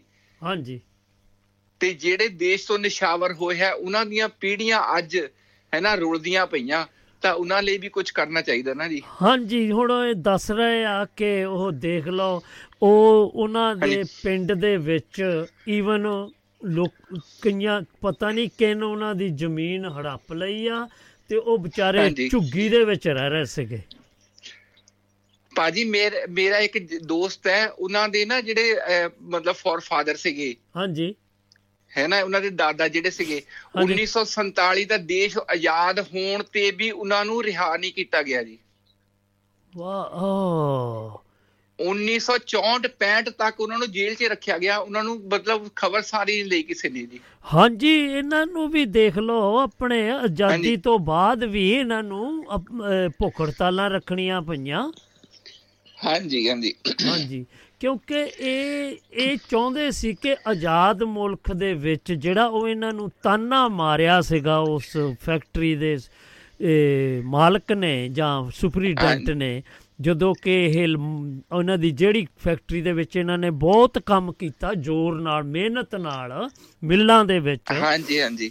ਤੇ। ਜਦੋਂ ਉਹ ਕਿਤੇ ਕੁਦਰਤੀ ਉਹ ਜਿਹੜੀ ਮਿਲ ਦੇ ਵਿੱਚ ਕੰਮ ਕਰਦੇ ਸੀਗੇ ਉਹ ਬੰਦ ਹੋ ਗਈ। ਤੇ ਉਹ ਬੰਦ ਹੋਣ ਦੇ। ਨਾਲ ਕੰਮ ਦੇ ਨਾਲ ਬਗੈਰ ਤਾਂ ਗੱਲ ਬਣਦੀ ਨਹੀਂ ਤੁਸੀਂ ਬਾਹਰਲੇ ਮੁਲਕਾਂ 'ਚ ਰਹਿ ਰਹੇ ਆ ਹਨਾ ਹਾਂਜੀ ਹਾਂਜੀ ਹਾਂਜੀ ਬਿਲਕੁਲ ਉਹ ਵਸੀਲਾ ਬਣਾਉਣ ਲਈ ਜਦੋਂ ਦੂਜੀ ਮਿਲ ਦੇ ਵਿੱਚ ਗਏ ਤਾਂ ਉਸ ਮਿਲਕ ਦੇ ਮਿਲ ਦੇ ਮਾਲਕ ਨੇ ਕਿਹਾ ਕਿ ਮੇਰੇ ਕੋ ਕੰਮ ਤਾਂ ਹੈਗਾ ਪਰ ਤੁਹਾਡੇ ਲਈ ਦੋਨਾਂ ਲਈ ਨਹੀਂ ਹੈਗਾ ਤੇ ਉਹ ਉਹਨਾਂ ਨੇ ਫਿਰ ਸਵਾਲ। ਜਵਾਬ ਹੁੰਦੇ ਆ ਉੱਥੇ ਕਹਿ ਰਹੇ ਆ ਕਿ ਵੀ ਕਿਉਂ ਉਹ ਕਹਿੰਦਾ ਦੇਖੋ ਪਹਿਲਾਂ ਤਾਂ ਤੁਸੀਂ ਇਹ ਆਜ਼ਾਦ ਮੁਲਕ ਚੋਂ ਨਹੀਂ ਹੋ ਜਾ ਕੇ ਪਹਿਲਾਂ ਆਜ਼ਾਦ ਹੋਵੋ ਮੈਂ ਤੁਹਾਡਾ ਪਹਿਲਾਂ ਸਵਾਗਤ ਕਰੂੰਗਾ ਤੁਹਾਨੂੰ ਚੰਗੀ ਨੌਕਰੀ ਦਊਂਗਾ। ਹਾਂਜੀ ਹਾਂਜੀ ਉਹ। ਦੇਖੋ ਜਿਹੜਾ ਉਹ ਇੱਕ ਜਿਹੜੇ 4-5 ਜਿੰਨਾ ਵੀ ਉਹ ਲਾਈਨਾਂ ਦਾ ਉਹਨਾਂ ਦੇ ਅਸਰ ਕਰ ਗਿਆ ਕਿ ਹੈ ਅਸੀਂ। ਵਾਕਿਆ ਹੀ ਆਜ਼ਾਦ ਨਹੀਂ ਹੈਗੇ। ਹਾਂਜੀ। ਤੇ ਉੱਥੋਂ ਹੀ ਫਿਰ ਦੇਖ ਲਓ ਇਹ ਲਹਿਰਵਾਰ ਜ਼ੋਰ ਫੜ ਗਿਆ। ਹਾਂਜੀ। ਭਾਜੀ ਦੇਖੋ ਪਰਵਾਹ ਨਹੀਂ ਕੀਤੀ ਜਿਨ੍ਹਾਂ ਨੇ ਘਰ-ਬਾਰ ਪਰਿਵਾਰ ਦੀ। ਹੂੰ। ਕੁਝ ਰਾਖਵੇਂ ਅਧਿਕਾਰ ਰੱਖੋ ਦੇਸ਼ ਭਗਤਾਂ ਲਈ। ਵਾਹ ਵਾਹ। ਜਿੱਦਾਂ ਦਾ ਉਹ ਲਿਖਿਆ ਸੀ ਉਦਾਂ ਦਾ ਬਣਾਓ ਦੇਸ਼। ਹੂੰ ਹੂੰ ਬਹੁਤ ਖੂਬ। ਜਿੱਦਾਂ ਦਾ ਉਹ ਲਿਖਿਆ ਸੀ ਉਦਾਂ ਦਾ ਬਣਾਓ ਦੇਸ਼। ਹਾਂਜੀ। ਗਲਤ ਨਾ ਪ੍ਰਚਾਰ ਰੱਖੋ ਦੇਸ਼ ਭਗਤਾਂ ਲਈ। ਵਾਹ ਵਾਹ। ਉਹਨਾਂ ਨੂੰ ਵੀ ਸਲਾਮ ਜੋ ਅਣਗੋਲੇ ਰਹਿ ਗਏ ਨੇ। ਹੂੰ ਹੂੰ ਹੂੰ ਉਹਨਾਂ ਨੂੰ ਵੀ ਸਲਾਮ ਜੋ ਅਣਗੋਲੇ ਰਹਿ ਗਏ ਨੇ। ਹੂੰ। ਕਿਉਂ ਨਹੀਂ ਬੋਲਦੇ ਅਖਬਾਰ ਦੇਸ਼ ਭਗਤਾਂ ਲਈ? ਵਾਹ ਵਾਹ। ਕਹਿੰਦੇ ਹਾਂਜੀ। ਆਜ਼ਾਦੀ ਤੋਂ ਬਾਅਦ ਹਾਕਮਾਂ ਪੁੱਛਿਆ ਗਿੱਛਿਆ ਨਹੀਂ। ਹੂੰ। ਆਜ਼ਾਦੀ ਤੋਂ ਬਾਅਦ ਹਾਕਮਾਂ ਪੁੱਛਿਆ ਗਿੱਛਿਆ ਨਹੀਂ। ਹੂੰ। ਸਭ ਨੇ ਕੀਤਾ ਇਨਕਾਰ ਦੇਸ਼ ਭਗਤਾਂ ਲਈ। ਵਾਹ। ਸ਼ਰਧਾ ਬੇਸ਼ੁਮਾਰ ਰੱਖੋ ਦੇਸ਼ ਭਗਤਾਂ ਲਈ। ਵਾਹ ਜੀ ਵਾਹ। ਹਾਂਜੀ। ਆਜ਼ਾਦ ਫਿਜ਼ਾ 'ਚ ਸਾਹ ਲੈਣ ਲੈ। ਰਹੇ ਹਾਂ ਉਹਨਾਂ ਕਰਕੇ ਹੀ। ਵਾਹ। ਆਜ਼ਾਦ ਫਿਜ਼ਾ 'ਚ ਸਾਹ ਲੈ ਰਹੇ ਹਾਂ ਉਹਨਾਂ ਕਰਕੇ ਹੀ। ਹੂੰ ਹੂੰ। ਜਗਵੰਤ ਸੋਚ ਨਾ ਬੇਕਾਰ ਰੱਖੋ। ਦੇਸ਼ ਭਗਤਾਂ ਲਈ। ਵਾਹ ਜੀ ਵਾਹ ਬਹੁਤ ਖੂਬ। ਦਿਲਾਂ 'ਚ ਪਿਆਰ ਰੱਖੋ ਦੇਸ਼ ਭਗਤਾਂ ਲਈ। ਸ਼ਰਧਾ ਬੇਸ਼ੁਮਾਰ ਰੱਖੋ ਦੇਸ਼ ਭਗਤਾਂ ਲਈ। ਦੇਸ਼ ਭਗਤਾਂ ਲਈ ਦੇਸ਼ ਭਗਤਾਂ ਲਈ। ਬਹੁਤ ਖੂਬ ਜੀ ਬਹੁਤ ਖੂਬ। ਤੁਹਾਡੀ। ਕਲਮ ਨੂੰ ਸਲਾਮ। ਤੁਸੀਂ ਵੀ ਉਹਨਾਂ ਨੂੰ ਯਾਦ ਕੀਤਾ ਤੇ ਸ਼ਰਧਾ ਦੇ ਫੁੱਲ ਭੇਟ ਕਰ ਰਹੇ ਹੋ। ਹਾਂਜੀ ਥੈਂਕ ਯੂ ਜੀ। ਜੀ ਭਾਜੀ। ਹੋ ਠੀਕ ਠਾਕ ਹੋ? ਸਿਹਤਾਂ ਠੀਕ ਜੀ? ਹਾਂਜੀ ਹਾਂਜੀ ਵਧੀਆ ਜੀ। ਠੰਡ ਖੂਬ ਹੋ ਰਹੀ ਆ। ਠੰਡ ਹੋ ਰਹੀ ਹੈ ਔਰ ਬਤੂਏ ਨੇ ਬੜਾ ਗਲੇ ਤੇ ਅਟੈਕ ਕੀਤਾ ਹੋਇਆ ਜੀ। ਉਹ ਬਚ ਕੇ ਵੇ ਬਚ ਕੇ। ਤੂੰ ਆ ਕਿੱਥੋਂ ਗਿਆ? ਪਤਾ ਨਹੀਂ ਦਿੱਲੀ ਵਾਲਿਆਂ ਨੂੰ ਕਿ ਸਮਝ ਹੀ ਨਹੀਂ ਲੱਗਦੀ। ਹਾਂਜੀ ਹਾਂਜੀ। ਹਾਂ ਚਲੋ ਬੱਚੋ ਆਪਣਾ ਸਿਹਤ ਦਾ। ਖਿਆਲ ਰੱਖੋ। ਤੇ ਤੁਹਾਡਾ ਦਿਲ ਦੀਆਂ ਗਰਾਈਆਂ ਤੋਂ ਬਹੁਤ ਬਹੁਤ ਧੰਨਵਾਦ ਜੀ ਜੀ ਆਇਆਂ ਨੂੰ ਤੇ ਸਤਿ ਸ੍ਰੀ ਅਕਾਲ ਜੀ। ਖੇੜਾ ਸਾਹਿਬ? ਜੀ ਸਤਿ ਸ੍ਰੀ ਅਕਾਲ ਭਾਜੀ ਸੁਣਦੇ ਆ ਜੀ। ਸਤਿ ਸ੍ਰੀ ਅਕਾਲ ਜੀ ਹਾਂਜੀ। ਇਹ ਆਪਣੇ ਮਾਣਯੋਗ ਜਗਵੰਤ ਸਿੰਘ ਖੇੜਾ ਜੀ ਇਹ ਡਰਮ ਯੂ ਐਸ ਏ ਤੋਂ ਆ ਇਹ ਵੈਸੇ ਇੰਡੀਆ ਗਏ ਹੋਏ ਨੇ ਸੋ ਉਹਨਾਂ ਨੇ ਸਾਨੂੰ ਯਾਦ ਕੀਤਾ ਤੇ ਸਾਡੇ ਨਾਲ ਆਪਣੀ ਕਲਮ ਦੇ ਵਿੱਚੋਂ ਇੱਕ ਰਚਨਾ ਲਿਆ ਕੇ ਜੋ ਸਾਂਝ ਪਾਈ, ਬਹੁਤ ਪਿਆਰਾ ਲੱਗਾ। ਇਹਨਾਂ ਦਾ ਦਿਲ ਦੀਆਂ ਗਰਾਈਆਂ ਤੋਂ ਬਹੁਤ ਬਹੁਤ ਧੰਨਵਾਦ ਜੀ। ਤੇ ਲਓ ਜੀ, ਫਿਰ ਆਪਾਂ ਅਗਲੇ ਪੜਾਅ ਵੱਲ ਵੱਧਦੇ ਆ ਉਹ ਕੁਝ ਇਸ ਤਰ੍ਹਾਂ ਦੱਸਦੇ ਆ। ਇਹ ਬਹੁਤ ਹੀ ਮੰਦਭਾਗਾ, ਪਰ ਜੀਵਨ ਨੂੰ ਮੋੜ ਦੇਣ ਵਾਲਾ ਵਾਕਿਆ ਬਾਬਾ ਜੀ ਅਤੇ ਉਹਨਾਂ ਦੇ ਸਾਥੀਆਂ ਨਾਲ ਵਾਪਰਿਆ। ਬਾਬਾ ਜੀ ਦੀ ਸੈਂਟ ਜੌਨ ਵਾਲੀ ਮਿਲ ਵਿੱਚ ਕੰਮ ਕਰਦੇ ਸਨ, ਜੋ ਅਚਾਨਕ ਬੰਦ ਹੋ ਗਈ। ਸੋ ਇਦਾਂ ਕਰਦੇ ਕਰਦੇ ਤੁਹਾਡੀ ਆਬਾਦੀ ਕਿੰਨੀ ਹੈ? ਉਸ ਸੁਪਰੀਡੈਂਟ ਨੇ ਪੁੱਛਿਆ। 30 ਕਰੋੜ, ਸੁਣ ਕੇ ਸੁਪਰੀਡੈਂਟ ਬੋਲਿਆ, ਇਹ 30 ਕਰੋੜ ਭੇਡਾਂ ਹਨ ਜਾਂ ਆਦਮੀ? ਬਾਬਾ ਜੀ ਨੇ ਕਿਹਾ, ਆਦਮੀ। ਜੇ ਤੁਸੀਂ 30 ਕਰੋੜ ਆਦਮੀ ਹੁੰਦੇ ਤਾਂ ਗੁਲਾਮ ਕਿਸ ਤਰ੍ਹਾਂ ਰਹਿੰਦੇ? ਜਾਓ, ਮੈਂ ਤੁਹਾਨੂੰ ਬੰਦੂਕਾਂ ਦਿੰਦਾ ਹਾਂ। ਪਹਿਲਾਂ ਆਪਣਾ ਦੇਸ਼ ਆਜ਼ਾਦ ਕਰਾਓ। ਆਜ਼ਾਦ ਕਰਾ ਕੇ ਜਦ ਤੁਸੀਂ ਅਮਰੀਕਾ ਆਓਗੇ ਤਾਂ ਮੈਂ ਸਭ ਤੋਂ ਅੱਗੇ ਹੋ ਕੇ ਤੁਹਾਨੂੰ ਜੀ ਆਇਆਂ ਆਖਾਂਗਾ। ਸੁਪਰੀਡੈਂਟ ਨੇ ਕ੍ਰੋਧ ਵਿੱਚ ਕਿਹਾ। ਸੋ ਬਾਬਾ ਭਕਨਾ ਜੀ ਅਤੇ ਉਸ ਦਾ ਸਾਥੀ ਨਾਮੋਸ਼ ਹੋ ਕੇ ਵਾਪਸ ਮੁੜ ਆਏ ਅਤੇ ਸੋਚੀ ਪੈ ਗਏ ਕਿ ਉਹਨਾਂ ਦੀ ਜ਼ਿੰਦਗੀ ਦਾ ਬਹੁਤ ਹੀ ਅਹਿਮ ਮੋੜ ਸੀ। ਸੋ ਉਹਨਾਂ ਨੇ ਇਹ ਜੋ ਉਹਨਾਂ ਨੂੰ ਚੇਤਨਾ ਮਿਲੀ ਉਸ, ਇਹ ਜੋ ਕਿ ਇੱਕ ਸੁਪਰੀਡੈਂਟ ਨੇ ਇਹਨਾਂ ਨੂੰ ਜਵਾਬ ਦਿੱਤਾ ਸੀ ਕਿ ਤੁਸੀਂ ਪਹਿਲਾਂ ਆਜ਼ਾਦ ਹੋਵੋ, ਫਿਰ ਮੈਂ ਤੁਹਾਨੂੰ ਤੁਹਾਡਾ, ਇਹ ਹਾਰਦਿਕ ਸਵਾਗਤ ਕਰਾਂਗਾ। ਸੋ ਲਾਲਾ ਹਰਦਿਆਲ ਜੀ ਨੇ ਦੋਵੇਂ ਕੰਮ ਜਿੰਮੇ ਲੈ ਲਏ ਅਤੇ ਗਦਰ ਨਾਮੀ ਅਖਬਾਰ ਕੱਢਿਆ। ਅਖਬਾਰ ਦਾ ਪਹਿਲਾ ਅੰਕ ਪਹਿਲੇ ਨਵੰਬਰ 1913 ਨੂੰ ਛਪਿਆ, ਜਿਸ ਦੀ ਛਪਾਈ ਵਿੱਚ ਕਰਤਾਰ ਸਿੰਘ ਸਰਾਭਾ ਅਤੇ ਰਗਬੀਰ ਦਿਆਲ ਜੀ ਨੇ ਮਦਦ ਕੀਤੀ। ਜਦ ਪਾਰਟੀ ਦਾ ਪ੍ਰਚਾਰ ਚੌਹੀਂ ਪਾਸੀ ਮੱਗ ਪਿਆ ਤਾਂ ਇਸ ਦੀ ਰਿਪੋਰਟ ਅੰਗਰੇਜ਼ਾਂ ਸਰਕਾਰ ਪਾਸ ਪਹੁੰਚ ਗਈ ਸੀ। ਉਸ ਨੇ ਦੋਸਤੀ ਦੀ ਸੰਧੀ ਅਧੀਨ ਅਮਰੀਕਾ ਸਰਕਾਰ ਤੇ ਦਬਾਅ ਪਾ ਕੇ ਸਭ ਤੋਂ ਪਹਿਲਾਂ ਲਾਲਾ ਹਰਦਿਆਲ ਨੂੰ ਦੇਸ਼ ਚੋਂ ਕੱਢਿਆ। ਕਿਉਂਕਿ ਸਮਝਦੇ ਹਨ ਕਿ ਲਾਲਾ ਹਰਦਿਆਲ ਜੀ ਦੀ ਪਾ- ਹੀ ਪਾਰਟੀ ਨੂੰ ਚਲਾਉਣ ਵਾਲਾ ਸੀ। ਲਾਲਾ ਹਰਦਿਆਲ ਜੀ ਦੇ ਚਲੇ ਜਾਣ ਪਿੱਛੋਂ ਬਾਬਾ ਭਕਨਾ ਜੀ ਨੂੰ ਬਹੁਤ ਸਮਾਂ ਆਸ਼ਰਮ ਨੂੰ ਆਸ਼ਰਮ ਨੂੰ ਦੇਣ ਲੱਗ ਪਏ। ਅਖਬਾਰ ਅਤੇ ਹੋਰ ਕੰਮ ਵੀ ਤੇਜ਼ੀ ਨਾਲ ਚੱਲਣ ਲੱਗੇ। ਇਨੀ ਦਿਨੀ ਕਾਮਾ ਗਾਟਾ ਮਾਰੂ ਜਹਾਜ਼ ਦਾ ਸਾਕਾ ਹੋਇਆ, ਜਿਸ ਨੂੰ ਅੰਗਰੇਜ਼ ਸਰਕਾਰ ਨੇ ਵੈਨਕੂਵਰ ਦੀ ਬੰਦਰਗਾਹ ਤੇ ਕੁਝ ਮਹੀਨੇ ਰੋਕੀ ਰੱਖਿਆ ਸੀ। ਉਨੀ ਦਿਨੀ ਗਦਰ ਅਖਬਾਰ ਦੇ ਖਾਸ ਅੰਕ ਕੱਢੇ ਗਏ, ਜਿਨ੍ਹਾਂ ਵਿੱਚ ਵਿਦੇਸ਼ੀ ਭਾਰਤੀਆਂ ਨੂੰ ਯਾਤਰੀਆਂ ਦੀ ਮਦਦ ਕਰਨ ਲਈ ਅਪੀਲ ਕੀਤੀ ਗਈ ਸੀ।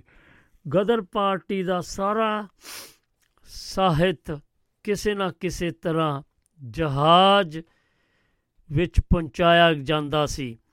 ਕੈਨੇਡਾ ਸਰਕਾਰ ਨੇ ਕੁਝ ਮਹੀਨਿਆਂ ਪਿੱਛੋਂ ਜਹਾਜ਼ ਨੂੰ ਵਾਪਸ ਜਾਣ ਲਈ ਹੁਕਮ ਜਾਰੀ ਕਰ ਦਿੱਤਾ ਅਤੇ ਪਾਰਟੀ ਤੇ ਜ਼ੋਰ ਪਾਉਣ ਤੇ ਯਾਤਰੀਆਂ ਨੂੰ ਰਾਸ਼ਨ ਤੇ ਕੁਝ ਹਰਜਾਨਾ ਦੇਣਾ ਮੰਨ ਲਿਆ। ਸੋ ਆਪਾਂ ਵੀ ਦੱਸਦੇ ਜਾਈਏ ਕਿ ਬਹੁਤ ਸਮਾਂ ਹੋ ਚੁੱਕਾ ਆ ਤੇ ਆਪਾਂ ਵੀ ਅਗਲੇ ਪੜਾਅ ਵੱਲ ਵਧਣਾ। ਸੋ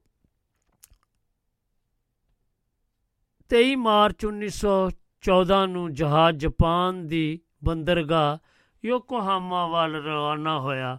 ਜਹਾਜ਼ ਵਿੱਚ ਤਕਰੀਬਨ 360 ਯਾਤਰੀ ਸਨ। ਗਦਰ ਪਾਰਟੀ ਨੇ ਫੈਸਲਾ ਕੀਤਾ ਕਿ ਇੱਕ ਬੰਦਾ ਜਹਾਜ਼ ਦੇ ਪਿੱਛੇ ਪਿੱਛੇ ਜਾਵੇ ਅਤੇ ਜਾਪਾਨ ਵਿੱਚ ਯਾਤਰੀਆਂ ਨੂੰ ਮਿਲ ਕੇ ਆਪਣੇ ਮਿਸ਼ਨ ਬਾਰੇ ਦੱਸ ਕੇ ਆਜ਼ਾਦੀ ਲਈ ਤਿਆਰ ਕਰੇ। ਇਸ ਕੰਮ ਲਈ ਬਾਬਾ ਭਕਨਾ ਜੀ ਦੀ ਡਿਊਟੀ ਲੱਗੀ। 200 ਪਿਸਤੌਲ ਅਤੇ ਦੋ ਪੇਟੀਆਂ ਗੋਲੀਆਂ ਦੀਆਂ ਨਾਲ ਲੈ ਕੇ ਜਾਣੀਆਂ ਸਨ। ਇਸ ਦਾ ਬੰਦੋਬਸਤ ਕਰਤਾਰ ਸਿੰਘ ਸ਼ਰਾਬਾ ਅਤੇ ਭਾਈ ਭਗਵਾਨ ਸਿੰਘ ਜੀ ਦੇ ਜ਼ਿੰਮੇ ਲਾਇਆ ਗਿਆ। ਦੋਵੇਂ ਜਹਾ, ਜਹਾਜ਼ ਜਾਪਾਨ ਪਹੁੰਚ ਗਏ। ਹੁਣ ਪੇਟੀਆਂ ਉਤਾਰਨ ਅਤੇ ਜਹਾਜ਼ ਵਿੱਚ ਰਖਵਾਉਣ ਦਾ ਮਸਲਾ ਖੜਾ ਹੋ ਗਿਆ। ਇਸ ਦਾ ਇੰਤਜ਼ਾਮ ਜਾਪਾਨ ਦੇ ਗਦਰੀ ਮੈਂਬਰਾਂ ਨੇ ਪਹਿਲਾਂ ਹੀ ਕੀਤਾ ਹੋਇਆ ਸੀ। ਜਦ ਉਹ ਬਾਬਾ ਜੀ ਨੂੰ ਮਿਲਣ ਜਹਾਜ਼ ਵਿੱਚ ਆਏ ਤਾਂ ਪੇਟੀਆਂ ਉਹਨਾਂ ਦੇ ਹਵਾਲੇ ਕਰ ਦਿੱਤੀਆਂ। ਉਹਨਾਂ ਨੇ ਇਹ ਭਾਰਤ ਜਾਣ ਵਾਲੇ ਜਹਾਜ਼ ਵਿੱਚ ਰਖਵਾ ਦਿੱਤੀਆਂ।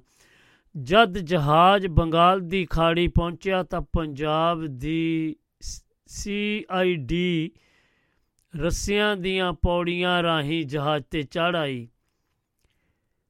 ਬਾਬਾ ਜੀ ਕਾਮਾ ਗਾਟਾ ਮਾਰੂ ਜਹਾਜ਼ ਰਾਹੀਂ ਨਹੀਂ, ਸਗੋਂ ਇੱਕ ਹੋਰ ਜਹਾਜ਼ ਰਾਹੀਂ ਕਲਕੱਤੇ ਦੀ ਬੰਦਰਗਾਹ ਤੇ ਪਹੁੰਚ ਗਏ।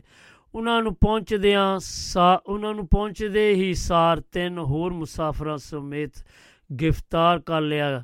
ਪਹਿਲਾਂ ਕਲਕੱਤੇ ਦੀ ਕੋਤਵਾਲੀ ਵਿੱਚ ਬੰਦ ਕੀਤਾ ਅਤੇ ਲੁਧਿਆਣੇ ਤੋਂ, ਤੇ ਫਿਰ ਲੁਧਿਆਣੇ ਲਿਆਂਦਾ ਗਿਆ। ਪੁੱਛ ਪੜਤਾਲ ਪਿੱਛੋਂ ਹੋਰਨਾਂ ਨੂੰ ਛੱਡ ਦਿੱਤਾ ਤੇ ਬਾਬਾ ਜੀ ਨੂੰ ਮੁਲਤਾਨ ਦੀ ਜੇਲ੍ਹ ਵਿੱਚ ਭੇਜ ਦਿੱਤਾ। ਇੱਥੇ ਉਹਨਾਂ ਦਾ ਭਾਰਤ ਦੀ ਧਰਤੀ ਦਾ ਸੰਗਰਾਮ ਸ਼ੁਰੂ ਹੁੰਦਾ ਹੈ। ਇੱਥੇ ਜ਼ਿਕਰਯੋਗ ਹੈ ਕਿ ਜਦ ਬਾਬਾ ਜੀ ਨੂੰ ਤਾਂਗੇ ਤੇ ਬਿਠਾ ਕੇ ਲੁਧਿਆਣੇ ਦੇ ਰੇਲਵੇ ਸਟੇਸ਼ਨ ਤੋਂ ਕੋਤਵਾਲੀ ਲਿਜਾਇਆ ਜਾ ਰਿਹਾ ਸੀ ਤਾਂ ਕਰਤਾਰ ਸਿੰਘ ਸਰਾਭਾ ਸਾਈਕਲ ਤੇ ਉਹਨਾਂ ਦੇ ਪਿੱਛੇ ਪਿੱਛੇ ਹੋ ਲਏ। ਬਾਬਾ ਜੀ ਨੇ ਸਰਾਬੇ ਨੂੰ ਹਦਾਇਤ ਕੀਤੀ ਕਿ ਉਹ ਵਾਪਸ ਜਾ ਕੇ ਆਪਣਾ ਕੰਮ ਕਰੇ। ਮੈਨੂੰ ਇਹਨਾਂ ਨੇ ਮਲਤਾਨ ਦੀ ਜੇਲ੍ਹ ਵਿੱਚ ਭੇਜ ਦੇਣਾ ਹੈ। ਭਾਰਤ ਵਿੱਚ ਜੀਵਨ ਜੇਲ੍ਹ ਸੰਗਰਾਮ।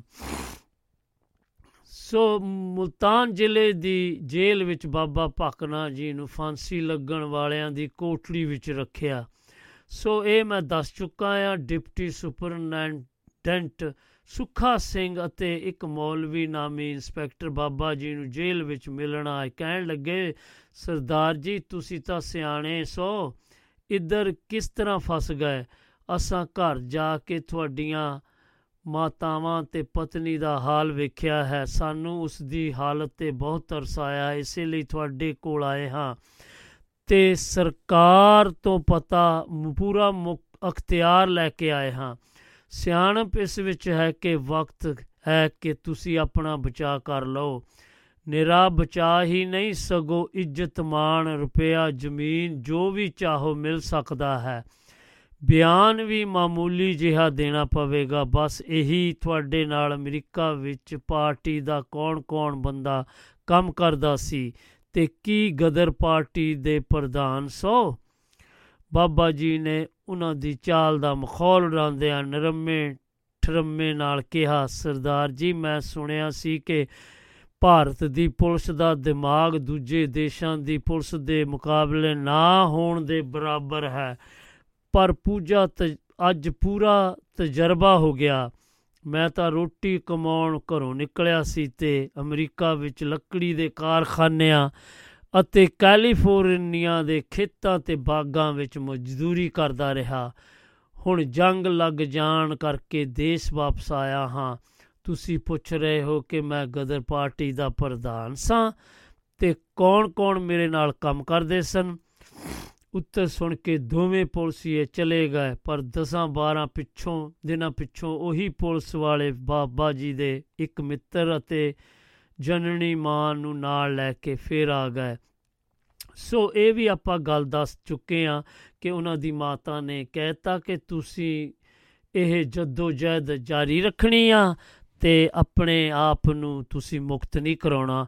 ਸੋ ਇਹਨਾਂ ਕੋ ਕਹਿੰਦੇ ਹੋਏ ਆਪਾਂ ਹੋਰ ਸਮਾਂ ਨਹੀਂ ਲੈ ਸਕਦੇ ਕਿਉਂਕਿ ਦੂਜੇ ਪੜਾਅ ਵਿੱਚ ਵੀ ਜਾਣਾ ਹੈ। ਸੋ ਜਿੰਨਾ ਕੁ ਮੈਂ ਇਸ ਤਰ੍ਹਾਂ ਦੀ ਸਥਿਤੀ ਨੂੰ ਬਿਆਨ ਕਰਦੀ ਮੇਰੀ ਇੱਕ ਨਜ਼ਮ ਨੇ ਤਿੰਨ ਬੰਦ ਹਾਜ਼ਰ ਹਨ। ਆਪਣੇ ਪਿੰਡ ਵਿੱਚ ਪਰਾਇਆ ਵਾਂਗੂ, ਆਪਣੇ ਪਿੰਡ ਵਿੱਚ ਪਰਾਇਆ ਵਾਂਗੂ ਪੁੱਛਿਆ ਆਪਣੇ ਘਰ ਦਾ ਰਾਹ। ਕੀ ਦੱਸਦੇ ਜੋ ਲੱਭ ਰਹੇ ਸਨ ਆਪਣੇ ਆਪਣੇ ਘਰ ਦਾ ਰਾਹ। ਬੁੱਤਾਂ ਵਾਂਗੂ ਝਾਕ ਰਹੀ ਸੀ ਰੌਣਕ ਪਿੰਡ ਦੀਆਂ ਗਲੀਆਂ ਦੀ ਮਲਬੇ ਹੇਠੋਂ ਕਿੱਦਾਂ ਮਿਲਦਾ ਸੁੰਨੇ ਸਖਣੇ ਘਰ ਦਾ ਰਾਹ? ਘਰ ਚੁੱਕਿਆ ਸੀ ਥਾਂ ਥਾਂ ਉੱਤੇ, ਖੁਰ ਚੁੱਕਿਆ ਸੀ ਥਾਂ ਥਾਂ ਉੱਤੇ। ਮੇਲੇ ਦੀਆਂ ਘਰਾਲਾਂ ਨਾਲ, ਮੈਲੇ ਦੀਆਂ ਘਰਾਲਾਂ ਨਾਲ ਹਾਰ ਹੁੱਟ ਕੇ ਆਖਰ ਮਿਲਿਆ ਜਦੋਂ ਮਲਕੜੇ ਰਾਹਾਂ ਦਾ ਘਰ ਦਾ ਰਾਹ। ਸੋ ਬਾਬਾ ਪਕਨਾ ਪਾਸ 6 65 ਏਕੜ ਦੀ ਜੱਦੀ ਜ਼ਮੀਨ ਸੀ। ਜਦੋਂ ਵਾਪਸ ਘਰ ਮੁੜੇ ਤਾਂ ਸਿਰਫ 12 22 ਏਕੜ ਰਹਿ ਚੁੱਕੀ ਸੀ।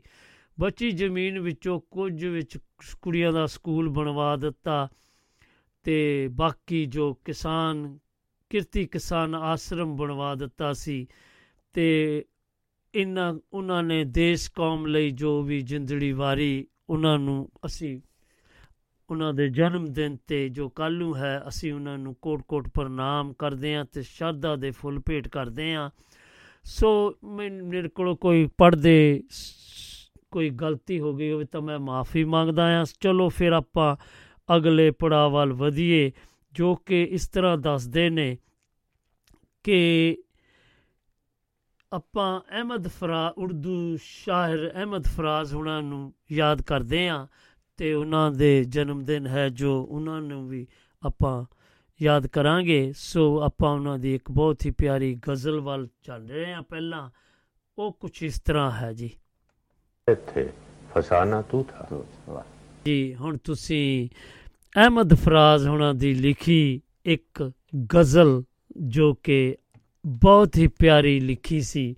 ਸੋ ਦੱਸਦੇ ਜਾਈਏ ਕਿ ਅਹਿਮਦ ਫਰਾਜ਼ ਉਰਦੂ ਦੇ ਉਹ ਮਸ਼ਹੂਰ ਸ਼ਾਇਰਾਂ ਵਿੱਚੋਂ ਇੱਕ ਸਨ, ਜਿਨ੍ਹਾਂ ਨੇ ਬਹੁਤ ਹੀ ਪਿਆਰੀਆਂ ਆਪਣੀਆਂ ਰਚਨਾਵਾਂ ਉਰਦੂ ਸ਼ਾਇਰੀ ਨੂੰ ਦਿੱਤੀਆਂ ਤੇ ਕਾਫੀ ਗਜ਼ਲਾਂ ਜੋ ਕਿ ਪ੍ਰਸਿੱਧ ਗਾਇਕਾਂ ਨੇ ਵੀ ਗਾਈਆਂ, ਜਿਵੇਂ ਕਿ ਤੁਸੀਂ ਹੁਣ ਸੁਣੀ ਹੈ। ਸੋ ਆਪਾਂ ਗੱਲ ਕਰਾਂਗੇ ਉਹਨਾਂ ਦਾ ਕੱਲ ਨੂੰ ਜਨਮ ਦਿਨ ਹੈ। ਸੋ ਉਹਨਾਂ ਦਾ ਜਨਮ 4 ਜਨਵਰੀ 1931 ਨੂੰ ਕੋਹਾਟ ਐਨਡਬਲਯੂਐਫਪੀ ਦੇ ਵਿੱਚ ਹੋਇਆ ਤੇ ਉਹਨਾਂ ਦੇ ਜੀਵਨ ਬਾਰੇ ਅਸੀਂ ਗੱਲਬਾਤ ਕਰਦੇ ਹਾਂ ਕਿ ਉੱਤਰੀ ਫਰਾਜ਼ ਜੀ ਦਾ ਜਨਮ 4 ਜਨਵਰੀ 1931 ਨੂੰ ਬਰਤਾਨਵੀ ਭਾਰਤ ਵਿੱਚ ਉੱਤਰ ਪੱਛਮੀ ਸਰਹੱਦੀ ਸੂਬੇ ਦੇ ਕੋਹਾਟ, ਹੁਣ ਪਾਕਿਸਤਾਨ ਵਿੱਚ ਹੋਇਆ। ਕਹਿਣ ਦਾ ਭਾਵ ਕਿ ਕੋਹਾਟ ਕੋਈ ਏਰੀਆ ਹੈ, ਸੂਬਾ ਆ, ਜਿੱਦਾਂ ਆਪਣੀ ਸਟੇਟ ਹੁੰਦੀ ਆ ਹੁਣ ਪਾਕਿਸਤਾਨ ਦੇ ਵਿੱਚ ਹਨ। ਤੇ ਉਹਨਾਂ ਦੇ ਬਾਰੇ ਉਹਨਾਂ ਨੇ ਗੱਲਬਾਤ ਕੀਤੀ ਹੈ ਉਹ ਦੱਸਿਆ ਹੈ ਉਹਦੇ ਵਿੱਚ ਕਿ ਉੱਥੇ ਉਹਨਾਂ ਦਾ, ਉਸ ਦਾ ਬਾਪ ਇੱਕ ਇੱਕ ਅਧਿਆਪਕ ਸੀ। ਉਹ ਅਹਿਮਦ ਫਰਾਜ਼ ਨੂੰ ਪਿਆਰ ਤਾਂ ਬਹੁਤ ਕਰਦਾ ਸੀ, ਲੇਕਿਨ ਇੱਕ ਸੰਭਵ ਨਹੀਂ ਸੀ, ਇਹ ਸੰਭਵ ਨਹੀਂ ਸੀ ਕਿ ਉਸ ਦੀ ਹਰ ਮੰਗ ਪੂਰੀ ਕਰ ਸਕਦਾ। ਬਚਪਨ ਦਾ ਕਿੱਸਾ ਹੈ ਕਿ ਉਹ ਇੱਕ ਵਾਰ ਅਹਿਮਦ ਫਰਾਜ਼ ਲਈ ਕੁਝ ਕੱਪੜੇ ਲਿਆਏ, ਲਿਆਂਦੇ ਗਏ। ਕੱਪੜੇ ਅਹਿਮਦ ਫਰਾਜ਼ ਨੂੰ ਪਸੰਦ ਨਹੀਂ ਆਏ। ਉਸਨੇ ਖੂਬ ਰੌਲਾ ਮਚਾਇਆ ਕਿ ਮੈਂ ਕੰਬਲ ਦੇ ਬਣੇ ਕੱਪੜੇ ਨਹੀਂ ਪਹਿਨਾਂਗਾ। ਸੋ ਉਸ ਦੇ ਭਰਾ ਲਈ ਲਿਆਂਦੇ ਗਏ ਕੱਪੜੇ ਉਸ ਨੂੰ ਕੁਝ ਬਿਹਤਰ ਲੱਗੇ। ਇਸ ਬਾਰੇ ਉਸਨੇ ਇਸ ਸ਼ੇਰ ਬਣਾ ਦਿੱਤਾ। कि सबके वास्ते लाए हैं कपड़े सेल के सेल से लाए हैं मेरे लिए कैदी का ਕੰਬਲ ਜੇਲ ਸੇ ਵਾਹ ਕੀ ਬਾਤਾਂ ਇਹ ਛੋਟੇ ਹੁੰਦਿਆਂ ਨੂੰ ਇੰਨੀ ਸ਼ਾਇਰੀ ਫੁਰ ਪਈ ਸੀ ਜੀ ਹਾਂਜੀ ਫੁਰ ਪਈ ਹੋਣੀ ਆ ਕਿਉਂਕਿ ਉਹਨਾਂ ਦੀ ਜੋ ਉਹਨਾਂ ਦੀ ਲਿਖਤਾਂ ਦੱਸਦੀਆਂ ਆ ਉਹਦੇ ਹਿਸਾਬ ਨਾਲ ਕਾਫੀ ਉਹ ਐਡਵਾਂਸ ਸੀ ਤੇ ਉਹਨਾਂ ਦੇ ਕਾਫੀ ਚਰਚੇ ਵੀ ਸੀਗੇ ਸੋ ਗੱਲ ਇੱਥੇ ਤੱਕ ਵੱਧ ਗਈ ਕਿ ਫਰਾਜ਼ ਘਰ ਛੱਡ ਕੇ ਚਲਾ ਗਿਆ ਗੁੱਸੇ ਹੋ ਕੇ ਤੇ ਫਿਰ तमाम ਉਮਰ ਉਹ ਫਰਾਕ ਹੀ ਰਿਹਾ ਕਦੇ ਲੰਡਨ ਕਦੇ ਨਿਊਯਾਰਕ ਕਦੇ ਰਿਆਦ ਅਤੇ ਕਦੇ ਮੁੰਬਈ ਤੇ ਕਦੇ ਹੈਦਰਾਬਾਦ ਉਹ ਫੇਰੇ ਤੋਰੇ 'ਚ ਹੀ ਰਿਹਾ ਅਹਿਮਦ ਫਰਾਜ਼ ਨੇ ਉਰਦੂ ਅਤੇ ਫਾਰਸੀ ਵਿੱਚ ਐਮਏ ਕੀਤੀ ਹੋਈ ਸੀ ਐਡਵਰਡ ਕਾਲਜ ਪੇਸ਼ਾਵਰ ਵਿੱਚ ਪੜ੍ਹਾਈ ਦੇ ਦੌਰਾਨ ਹੀ ਉਸਨੇ ਰੇਡੀਓ ਪਾਕਿਸਤਾਨ ਲਈ ਫੀਚਰ ਲਿਖਣੇ ਸ਼ੁਰੂ ਕਰ ਦਿੱਤੇ ਸੀ। ਜਦੋਂ ਉਸ ਦਾ ਪਹਿਲਾ ਕਾਵ ਸੰਗ੍ਰਹਿ ਤਨਹਾ ਤਨਹਾ ਪ੍ਰਕਾਸ਼ਿਤ ਹੋਇਆ, ਤਾਂ ਉਹ ਬੀਏ ਵਿੱਚ ਪੜ੍ਹਦੇ ਸਨ। ਇਸ ਸਮੇਂ ਫੈਜ਼ ਅਹਿਮਦ ਫੈਜ਼ ਅਤੇ ਅਲੀ ਸਰਦਾਰ ਜਾਫਰੀ ਸਭ ਤੋਂ ਅੱਛੇ ਪ੍ਰਗਤੀਸ਼ੀਲ ਸ਼ਾਇਰ ਸਨ। ਉਹ ਉਹਨਾਂ ਤੋਂ ਪ੍ਰਭਾਵਿਤ ਹੋਏ ਅਤੇ ਉਹਨਾਂ ਨੂੰ ਆਪਣੇ ਰੋਲ ਮਾਡਲ ਬਣਾ ਲਿਆ। ਸੋ ਪੜ੍ਹਾਈ ਪੂਰੀ ਕਰਨ ਦੇ ਬਾਅਦ ਰੇਡੀਓ ਤੋਂ ਵੱਖ ਹੋ ਗਏ ਅਤੇ ਯੂਨੀਵਰਸਿਟੀ ਵਿੱਚ ਲੈਕਚਰਸ਼ਿਪ ਲੈ ਲਈ। ਕਹਿਣ ਦਾ ਭਾਵ ਉਹ ਯੂਨੀਵਰਸਿਟੀ ਦੇ ਵਿੱਚ ਪੜ੍ਹਾਉਣਾ ਸ਼ੁਰੂ ਕਰ ਦਿੱਤਾ। ਇਸ ਨੌਕਰੀ ਦੇ ਦੌਰਾਨ ਉਹਨਾਂ ਦਾ ਅਗਲਾ ਸੰਗ੍ਰਹਿ ਦਰਦ ਆਸ਼ੋ ਅਸ਼ੋਭ ਛਪਿਆ। ਯੂਨੀਵਰਸਿਟੀ ਦੀ ਨੌਕਰੀ ਦੇ ਬਾਅਦ ਉਹ ਪਾਕਿਸਤਾਨ ਨੈਸ਼ਨਲ ਸੈਂਟਰ ਪੇਸ਼ਾਵਰ ਦਾ ਨਿਰਦੇਸ਼ਕ ਨਿਯੁਕਤ ਹੋਏ। 1906 ਤੱਕ ਉਸ ਨੈਸ਼ਨਲ ਬੁੱਕ ਫਾਊਂਡੇਸ਼ਨ ਪ੍ਰਮੁੱਖ ਰਿਹਾ। ਉਸ ਦਾ ਕਹਿਣਾ ਸੀ ਕਿ ਟੀਵੀ ਇੰਟਰਵਿਊ ਦੇ ਇਲਜ਼ਾਮ ਵਿੱਚ ਉਸ ਨੂੰ ਇੱਕ ਨੌਕਰੀ ਤੋਂ ਬਰਖਾਸਤ ਕਰ ਦਿੱਤਾ ਗਿਆ ਸੀ। 25 ਅਗਸਤ 218 208 ਨੂੰ ਇਸਲਾਮਾਬਾਦ ਵਿੱਚ ਉਸ ਦੀ ਮੌਤ ਹੋ ਗਈ। ਉਸ ਦਾ ਬੇਟਾ ਸਿਬਲੀ ਫਰਾਜ਼ ਪਾਕਿਸਤਾਨ ਮਰਕਜ਼ ਵਿੱਚ ਵਜ਼ੀਰ ਹੈ। ਸੋ ਇਹ ਉਹਨਾਂ ਦੀ ਸੀਗੀ ਜੀ ਥੋੜੀ ਜੀ ਜੀਵਨੀ ਬਾਰੇ ਤੇ ਆਪਾਂ ਉਹਨਾਂ ਦੀ ਇੱਕ ਬਹੁਤ ਹੀ ਪਿਆਰੀ ਗਜ਼ਲ ਸੁਣ ਜਾ ਰਹੇ ਹਾਂ। ਜਿਹੜੀ ਕਿ ਆਪਣੇ ਗਾਈ ਗਈ ਹੈ, ਆਪਣੇ ਜਗਜੀਤ ਸਿੰਘ ਹੁਣੀ ਇਹ ਗਾਈ ਸੀ। ਸੋ ਆਪਾਂ ਉਸ ਦਾ ਕਰੀਏ ਆਗਾਜ਼ ਤੇ ਤੁਸੀਂ ਸੁਣੋ ਤੇ ਮੈਨੂੰ ਆ ਕੇ ਦੱਸਣਾ ਹੈ ਕਿ ਤੁਹਾਨੂੰ ਇਹ ਤੁਸੀਂ ਜਗਜੀਤ ਸਿੰਘ ਜੀ ਦੀ ਜ਼ੁਬਾਨ, ਜ਼ੁਬਾਨੀ ਤੇ ਸਾਡੇ ਉਰਦੂ ਦੇ ਸ਼ਾਇਰ ਅਹਿਮਦ ਫਰਾਜ਼ ਦੀ ਜੋ ਉਹਨਾਂ ਨੇ ਲਿਖਿਆ ਬਹੁਤ ਹੀ ਪਿਆਰਾ, ਖੂਬ। ਸੋ ਆਪਾਂ ਦੱਸਦੇ ਜਾਈਏ ਕਿ ਕੋਈ ਸੱਜਣ ਜੀ ਸਾਨੂੰ ਫੋਨ ਕਰ ਰਹੇ ਸੀ। ਲਓ ਆਪਾਂ ਦੇਖੀਏ ਕੌਣ ਆਪਾਂ ਨੂੰ ਫੋਨ ਕਰ ਰਿਹਾ ਤੇ ਆਪਾਂ ਉਹਨਾਂ ਦੇ ਨਾਲ ਸਾਂਝਾ ਪਾਈਏ। ਸੋ ਆਓ ਤੇ ਗੱਲਬਾਤ ਕਰੀਏ ਉਹਨਾਂ ਦੇ ਨਾਲ ਤੇ ਉਹ ਸਾਨੂੰ ਕੁਝ ਦੱਸਣਗੇ। ਲਓ ਜੀ ਆਪਾਂ ਦੱਸਦੇ ਜਾਈਏ ਕਿ ਸਾਡੇ ਨਾਲ ਮਾਣਯੋਗ ਸੁਖਦੇਵ ਸਿੰਘ ਗੰਡਵਾ ਜੀ ਫਗਵਾੜਾ, ਪੰਜਾਬ ਦੀ ਧਰਤੀ ਤੋਂ ਆ ਜੁੜੇ ਨੇ। ਜੀ ਆਇਆਂ ਨੂੰ ਗੰਡਵਾ ਸਾਹਿਬ ਸਤਿ ਸ੍ਰੀ ਅਕਾਲ ਜੀ। ਸਤਿ ਸ੍ਰੀ ਅਕਾਲ ਆਓ ਜੀ ਆਪ ਜੀ ਦੇ ਦੁਆਬਾ ਰੇਡੀਓ ਸਤਰੰਗੀ ਪੀਕ ਸੁਣਦੇ ਦੇਸ਼ਾਂ ਵਿਦੇਸ਼ਾਂ ਵਿੱਚ ਸਾਰੇ ਸਰੋਤਿਆਂ ਨੂੰ ਪਿਆਰ ਬੜੀ ਸਤਿ ਸ੍ਰੀ ਅਕਾਲ ਜੀ। ਸਤਿ ਸ੍ਰੀ ਅਕਾਲ ਜੀ ਤੇ ਹੈਪੀ ਨਿਊ ਈਅਰ ਤੁਹਾਨੂੰ। ਸਾਰਿਆਂ ਨੂੰ ਨਵੇਂ ਸਾਲ ਦੀਆਂ ਬਹੁਤ ਬਹੁਤ ਮੁਬਾਰਕਾਂ ਜੀ ਸਾਰਿਆਂ ਲਈ ਖੁਸ਼ੀਆਂ ਭਰਿਆ ਸਾਲ ਆਵੇ ਜੀ। ਹਾਂਜੀ ਹਾਂਜੀ। ਹੋਰ ਸੁਣਾਓ ਕੀ ਹਾਲ ਪ੍ਰੋਗਰਾਮ ਸੁਣਿਆ ਮੈਂ ਸਿਰਫ ਹਾਜ਼ਰੀ ਲਾਉਣ ਲਈ ਵਧਾਈਆਂ ਦੇਣ ਲਈ ਆਇਆ ਨਵੇਂ ਸਾਲ ਦੀਆਂ। ਜਾਣਕਾਰੀ ਵਿੱਚ ਬਹੁਤ ਵਾਧਾ ਹੋਇਆ ਇਸ ਤਰ੍ਹਾਂ ਦੇ ਪ੍ਰੋਗਰਾਮ ਲਗਾਤਾਰ ਆਉਂਦੇ ਜਾਂਦੇ ਆਉਂਦੇ ਚਾਹੀਦੇ ਆ। ਜਿਹਦੇ ਨਾਲ ਜਾਣਕਾਰੀ ਵਿੱਚ ਬਹੁਤ ਵਾਧਾ ਹੁੰਦਾ ਇਹ ਸਿਰਾ ਸਾਨੂੰ ਜਾਂਦਾ ਕਿਉਂਕਿ ਤੁਸੀਂ ਨਵੇਂ ਨਵੇਂ ਆਪਣੇ ਇਤਿਹਾਸ ਲੈ ਕੇ ਆਪਣੇ ਸਰੋਤਿਆਂ ਦੇ ਪੇਸ਼ ਕਰਦੇ ਜੀ। ਹਾਂਜੀ ਆਪਾਂ ਅੱਜ ਯਾਦ ਕੀਤਾ ਸੀਗਾ ਜੀ ਜਿਨ੍ਹਾਂ ਨੇ ਸਾਡੇ ਲਈ ਇੰਨਾ ਕੁਝ ਕੀਤਾ ਤੇ ਆਪਾਂ ਵੀ ਨਾ ਉਹਨਾਂ ਲਈ ਉਹਨਾਂ ਨੂੰ ਯਾਦ ਕਰੀਏ ਤੇ ਇਹ ਵੀ ਨਹੀਂ ਹੋ ਸਕਦਾ। ਕਿਉਂਕਿ ਹਾਂਜੀ ਹਾਂਜੀ। ਆਪਣੇ ਗਦਰੀ ਬਾਬਾ ਜੀ ਇਹ ਸੋਹਣ ਸਿੰਘ ਭਕਨਾ ਜੀ ਹੁਣਾਂ ਬਾਰੇ ਅੱਜ ਆਪਾਂ ਗੱਲਬਾਤ ਕੀਤੀ ਸੀ। ਕਿਉਂਕਿ ਹਾਂਜੀ ਉਹਨਾਂ ਦੀ ਬਹੁਤ। ਮਾਨ ਦੇਣ ਜੀ ਮੈਂ ਜਗਤਗਰ ਹਾਲ ਜਾਣਾ ਹੁੰਦਾ ਜਦੋਂ ਇੱਕ ਆਪਣੇ ਗਦਰੀ ਬਾਬਿਆਂ ਦਾ ਜਦੋਂ ਸਮਾਗਮ ਹੁੰਦਾ ਹੈ ਨਾ ਮੈਂ ਹਰ ਸਾਲ ਜਾਂਦਾ ਉੱਥੇ ਜੀ। ਅੱਛਾ ਜੀ।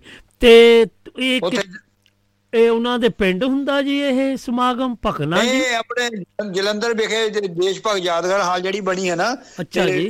ਬੱਸ ਸਟੈਂਡ ਦੇ ਲੱਗ ਗਈ ਹੈ ਥੋੜਾ ਜਿਹਾ ਅੱਗੇ ਜਾ ਕੇ ਹੈਗੀ ਇਹ ਹਾਂਜੀ ਅੱਛਾ ਤੇ ਫਿਰ ਇਹ ਉੱਥੇ ਕਾਫੀ ਸੰਗਠਨ ਹੁੰਦਾ ਆ ਤੇ ਇਹ ਹਾਂਜੀ ਉੱਥੇ ਉੱਥੇ ਬਣਿਆ ਆਪਣੇ ਅਜਾਇਬ ਘਰ ਜਿਹਦੇ ਵਿੱਚ ਤਸਵੀਰਾਂ ਲੱਗੀਆਂ ਗਦਰੀ ਬਾਬਿਆਂ ਦੀਆਂ ਜਿੰਨੇ ਸੰਘਰਸ਼ ਕੀਤੇ ਇਹਨਾਂ ਨੇ।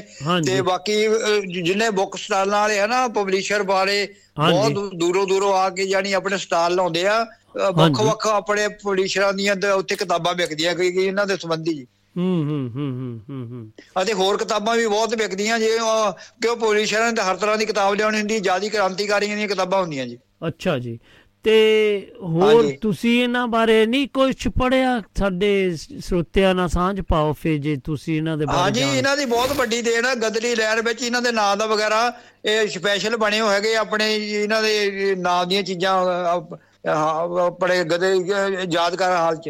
ਹਾਂਜੀ। ਅੱਛਾ ਜੀ ਅੱਛਾ ਜੀ। ਸਪੈਸ਼ਲ ਇਹਨਾਂ ਦਾ ਨਾਂ ਲਿਖਿਆ ਗਿਆ ਕਿ ਉਹ ਸਭ ਤੋਂ ਮੋਢੀ ਸੀਗੇ ਇਹ ਲਹਿਰ ਦੇ ਹਾਂਜੀ। ਹਾਂਜੀ। ਹਾਂਜੀ ਨਹੀਂ ਨਾਲ ਸਾਥੀ ਤਾਂ ਹੋਰ ਵੀ ਸੀ ਪਰ ਇਹ ਜਿਹੜੀ ਉਹ ਘਟਨਾ ਦੇ ਉੱਤੇ ਜਿਹੜਾ ਹੋਇਆ ਇਹਨਾਂ ਦਾ ਉਹ ਤੋਂ ਬਾਅਦ ਇਹਨਾਂ ਨੂੰ ਥੋੜੀ ਜੀ ਚੇਤਨਾ ਆਈ ਕਿ ਵੀ ਆਪਾਂ ਕੀ ਕਰ ਰਹੇ ਆ ਆਪਾਂ ਤਾਂ ਗੁਲਾਮ ਮੁਲਕ ਦੇ ਵਿੱਚੋਂ ਆਪਾਂ ਗੁਲਾਮੀ ਭੁਗਤ ਰਹੇ ਆ ਤੇ ਇਹਨਾਂ ਨੇ ਫਿਰ ਉਹ ਚੇਤਨਾ ਲਈ ਤੇ ਫਿਰ ਉਹ ਸ਼ੁਰੂਆਤ ਕੀਤੀ ਇਹਨਾਂ ਨੇ। ਇਹ ਬਹੁਤ ਵੱਡੀ ਉਹਨਾਂ ਦੀ ਉਹਨਾਂ ਦੇ ਲਈ ਦੇਣ ਵਾ ਸੋ ਅਸੀਂ ਉਹਨਾਂ ਨੂੰ ਯਾਦ ਕਰਦੇ ਹੋ ਸ਼ਰਧਾ ਦੇ ਫੁੱਲ ਭੇਟ ਕਰਦੇ ਹਾਂਜੀ ਆਜ਼ਾਦੀ ਲੜਾਈ ਬਹੁਤ ਲੰਮਾ ਚਿਰ ਚੱਲੀ ਆ ਜੇ। ਪੰਡਿਤ ਕਿਸ਼ੋਰੀ ਲਾਲ ਜੀ ਜਿਹੜੇ ਸ਼ਹੀਦ ਭਗਤ ਸਿੰਘ ਦੇ ਸਾਥੀ ਸੀਗੇ ਉਹਨਾਂ ਰਿਆ ਕਰ ਦਿੱਤਾ ਕਿ- ਕਿਉਂਕਿ ਦੱਸਦੇ ਉਹਨਾਂ ਦੀ ਉਮਰ ਘੱਟ ਸੀਗੀ। ਉਹ ਸਾਨੂੰ ਉਹਨਾਂ ਦੇ ਦਰਸ਼ਨ ਕਰਨ ਦਾ ਮੌਕਾ ਮਿਲਿਆ ਸੀਗਾ ਉੱਥੇ ਯਾਦਗਾਰ ਹਾਲ 'ਚ ਉਦੋਂ ਉਹਨੇ। ਬਣਨਾ ਸੀ ਉਹਨਾਂ ਡਿਊਟੀ ਬਣੀ ਸੀ ਇਹਨਾਂ ਨੂੰ ਬਣਾਉਣ ਦੀ ਯਾਦਗਾਰ ਦੀ ਅੱਛਾ ਜੀ ਚਲੋ ਹਾਂਜੀ ਪੰਡਿਤ ਚੰਗਾ ਲਾਲ ਜੀ। ਸਾਨੂੰ ਸੰਬੋਧਨ ਕੀਤਾ ਸੀ ਉਹਨਾਂ ਨੇ ਉੱਥੇ ਹਾਂਜੀ ਚਲੋ ਬਹੁਤ ਚੰਗਾ ਲੱਗਾ ਤੇ ਤੁਸੀਂ ਵੀ ਉਹਨਾਂ ਨੇ। ਦੱਸਿਆ ਵੀ ਜਿਹੜੀ ਆਜ਼ਾਦੀ ਕ੍ਰਾਂਤੀ ਦੇ ਵਿੱਚ ਵੱਖ-ਵੱਖ ਜਥੇਬੰਦੀਆਂ ਸੀਗੀਆਂ ਲੇਕਿਨ ਹਰ ਇੱਕ ਦਾ ਆਪੋ ਆਪਣੇ ਥਾਂ ਵਧੀਆ ਉਹਨਾਂ ਦਾ ਯੋਗਦਾਨ ਰਿਹਾ ਆਜ਼ਾਦੀ ਲੈਣ ਲਈ ਚਲੋ। ਠੀਕ ਆ ਵੱਖ-ਵੱਖ ਖਿਆਲਾਂ ਜਿਹੜੇ ਮਰਜ਼ੀ ਢੰਗ ਦੇ ਸੀਗੇ। ਪਰ ਗੱਦੀ ਬਾਬੇ ਜਿਹੜੇ ਸੀ ਨਾ ਇਹ ਜਿਹੜਾ ਇਹਦੇ ਗਰਮ ਗੱਦੀ ਸੀਗੇ ਇਹ ਕਹਿੰਦੇ ਆਪਣੇ ਆਜ਼ਾਦੀ ਜਿਹੜੀ ਬੜੀ ਜ਼ੋਰ ਨਾਲ ਲੈਣੀ ਪੈਣੀ ਆ ਕੁਰਬਾਨੀਆਂ ਦੇਣੀ ਪੈਂਦੀਆਂ। ਹੂੰ ਹੂੰ ਹੂੰ ਹੂੰ ਚਲੋ ਬਹੁਤ ਵਧੀਆ ਲੱਗਾ ਤੁਹਾਡੇ ਨਾਲ ਗੱਲਬਾਤ ਕਰਕੇ। ਸੋ ਥੈਂਕ ਯੂ ਤੁਹਾਡੇ ਪਿਆਰ ਦਾ ਤੁਸੀਂ ਆਏ ਆ। ਤੇ ਤੁਸੀਂ ਸਮਾਂ ਕੱਢਿਆ ਤੇ ਸਾਡੇ ਸਰੋਤਿਆਂ ਮੇਰਾ ਨਾਲ ਵੀ ਵੀ- ਇਹਨਾਂ ਨੂੰ ਗਦਰੀ ਬਾਬਿਆਂ ਨੂੰ ਮੇਰੇ ਵੱਲੋਂ ਬਹੁਤ ਬਹੁਤ ਇਹਨਾਂ ਨੂੰ ਸਲੂਟ ਆ ਜੀ ਕਿਉਂਕਿ ਇਹਨਾਂ ਦੇ ਕੁਰਬਾਨੀਆਂ ਕਰਕੇ ਸਾਨੂੰ ਆਜ਼ਾਦੀ ਮਿਲੀ ਆ। ਇਹਦੇ ਨਾਲ ਹੀ ਮੈਂ ਨਵੇਂ ਸਾਲ ਦੀਆਂ ਸਾਰਿਆਂ ਨੂੰ ਸ਼ੁਭ ਕਾਮਨਾਵਾਂ ਦਿੰਦਾ ਕਿ ਉਹ ਸਭ ਤੋਂ ਪਹਿਲਾਂ ਗਦਰੀ ਬਾਬਿਆਂ ਦਾ ਆਪਾਂ ਨੂੰ ਮੁੱਖ ਧਿਆਨ ਰੱਖਣਾ ਆ ਜਿਨ੍ਹਾਂ ਨੇ ਦੇਸ਼ ਦੀ ਕੁਰਬਾਨੀ ਕੀਤੀ ਆ ਇਹਨਾਂ ਦੀ ਯਾਦ ਆਪਾਂ ਨੂੰ ਨਹੀਂ ਭੁਲਾਉਣੀ ਚਾਹੀਦੀ। ਹਾਂਜੀ ਥੈਂਕ ਯੂ ਤੁਹਾਡੇ ਪਿਆਰ ਦਾ ਜੀ ਜੋ ਤੁਸੀਂ ਆਏ ਤੇ ਸਾਨੂੰ ਵੀ ਤੇ ਸਾਡੇ ਸੋਤਿਆਂ ਨਾਲ ਸਾਂਝ ਪਾਈ ਤੇ ਗੱਦਰੀ ਬਾਬਿਆਂ ਨੂੰ ਵੀ ਤੁਸੀਂ ਸ਼ਰਧਾ ਦੇ ਫੁੱਲ ਭੇਟ ਕੀਤੇ ਆ। ਥੈਂਕ ਯੂ ਜੀ ਤੁਹਾਡੇ ਪਿਆਰ ਦਾ ਸੁਖਦੇਵ ਸਿੰਘ ਜੀ ਸਤਿ ਸ੍ਰੀ ਅਕਾਲ ਜੀ। ਧੰਨਵਾਦ ਜੀ ਸਾਰਿਆਂ ਨੂੰ ਸਤਿ ਸ੍ਰੀ ਅਕਾਲ ਜੀ। ਹਾਂਜੀ ਇਹ ਆਪਣੇ ਮਾਨਯੋਗ ਸੁਖਦੇਵ ਸਿੰਘ ਗੰਡਵਾ ਜੀ ਫਗਵਾੜਾ ਪੰਜਾਬ ਦੀ ਧਰਤੀ ਤੋਂ ਆਏ ਤੇ ਇਹਨਾਂ ਨੇ ਸ- ਜੋ ਅੱਜ ਦਾ ਵਿਸ਼ਾ ਸੀ ਆਪਾਂ ਯਾਦ ਕਰ ਰਹੇ ਹਾਂ ਉਸ ਗੱਦਰੀ ਬਾਬਾ ਜੀ, ਸੋਹਣ ਸਿੰਘ ਭਕਨਾ ਜੀ ਨੂੰ ਤੇ ਉਹਨਾਂ ਨੂੰ ਸ਼ਰਧਾਂਜਲੀ ਭੇਟ ਕੀਤੀ ਇਹਨਾਂ ਨੇ ਉਹਨਾਂ ਦੇ ਜਨਮ ਦਿਨ ਤੇ। ਤੇ ਆਪਾਂ ਹੋਰ نم سال دیا سنوں تو سڈے سوتیا ندھائیاں دتی سو اپ دستے جائیے کہ انہوں نے جو شاعر سگے انہوں نے جو شعر لکھے آ اب کے ہم بچڑے تو شاید کبھی خب مس طرح سوئے پھول کتابوں میں ملے۔ ڈھونڈ اجڑے ہوئے لوگوں میں وفا کے موتی۔ یہ خزانے تجھے ممکن ہے خرابوں میں ملے۔ تو خدا ہے نہ میرا عشق فرشتوں جیسا۔ دونوں انسان تو کہوں، کیوں اتنے حسابوں سے ملے؟ اب کے ہم بچھڑے تو شاید پھر ਅਹਿਮਦ ਫਰਾਜ਼ ਦੇ ਸ਼ੇਰ ਜਿਹੜੇ ਗੂੰਜਣ ਲੱਗ ਪਏ ਤੇ ਕਾਫੀ ਉਹਨਾਂ ਦੀ ਮਸ਼ਹੂਰੀ ਹੋਈ। ਮੈਂ ਵੀ ਇੱਕ ਹੋਰ ਉਹਨਾਂ ਦੀ ਗਜ਼ਲ ਸੁਣਾਉਂਦਾ ਆ ਤੇ ਫਿਰ ਆਪਾਂ ਉਹਦੇ ਚੰਦ ਕੁ ਬੋਲ ਸਾਂਝੇ ਕਰ ਦਿੰਨੇ ਆ ਤੁਹਾਡੇ ਨਾਲ ਤੇ ਫਿਰ ਆਪਾਂ ਗੁਰਦਾਸ ਮਾਨ ਜੀ ਹੁਣਾਂ ਬਾਰੇ ਵੀ ਚਾਨਣਾ ਪਾਵਾਂਗੇ। ਉਹ ਕੁਝ ਇਸ ਤਰ੍ਹਾਂ ਹੈ ਜੀ, ਲਓ।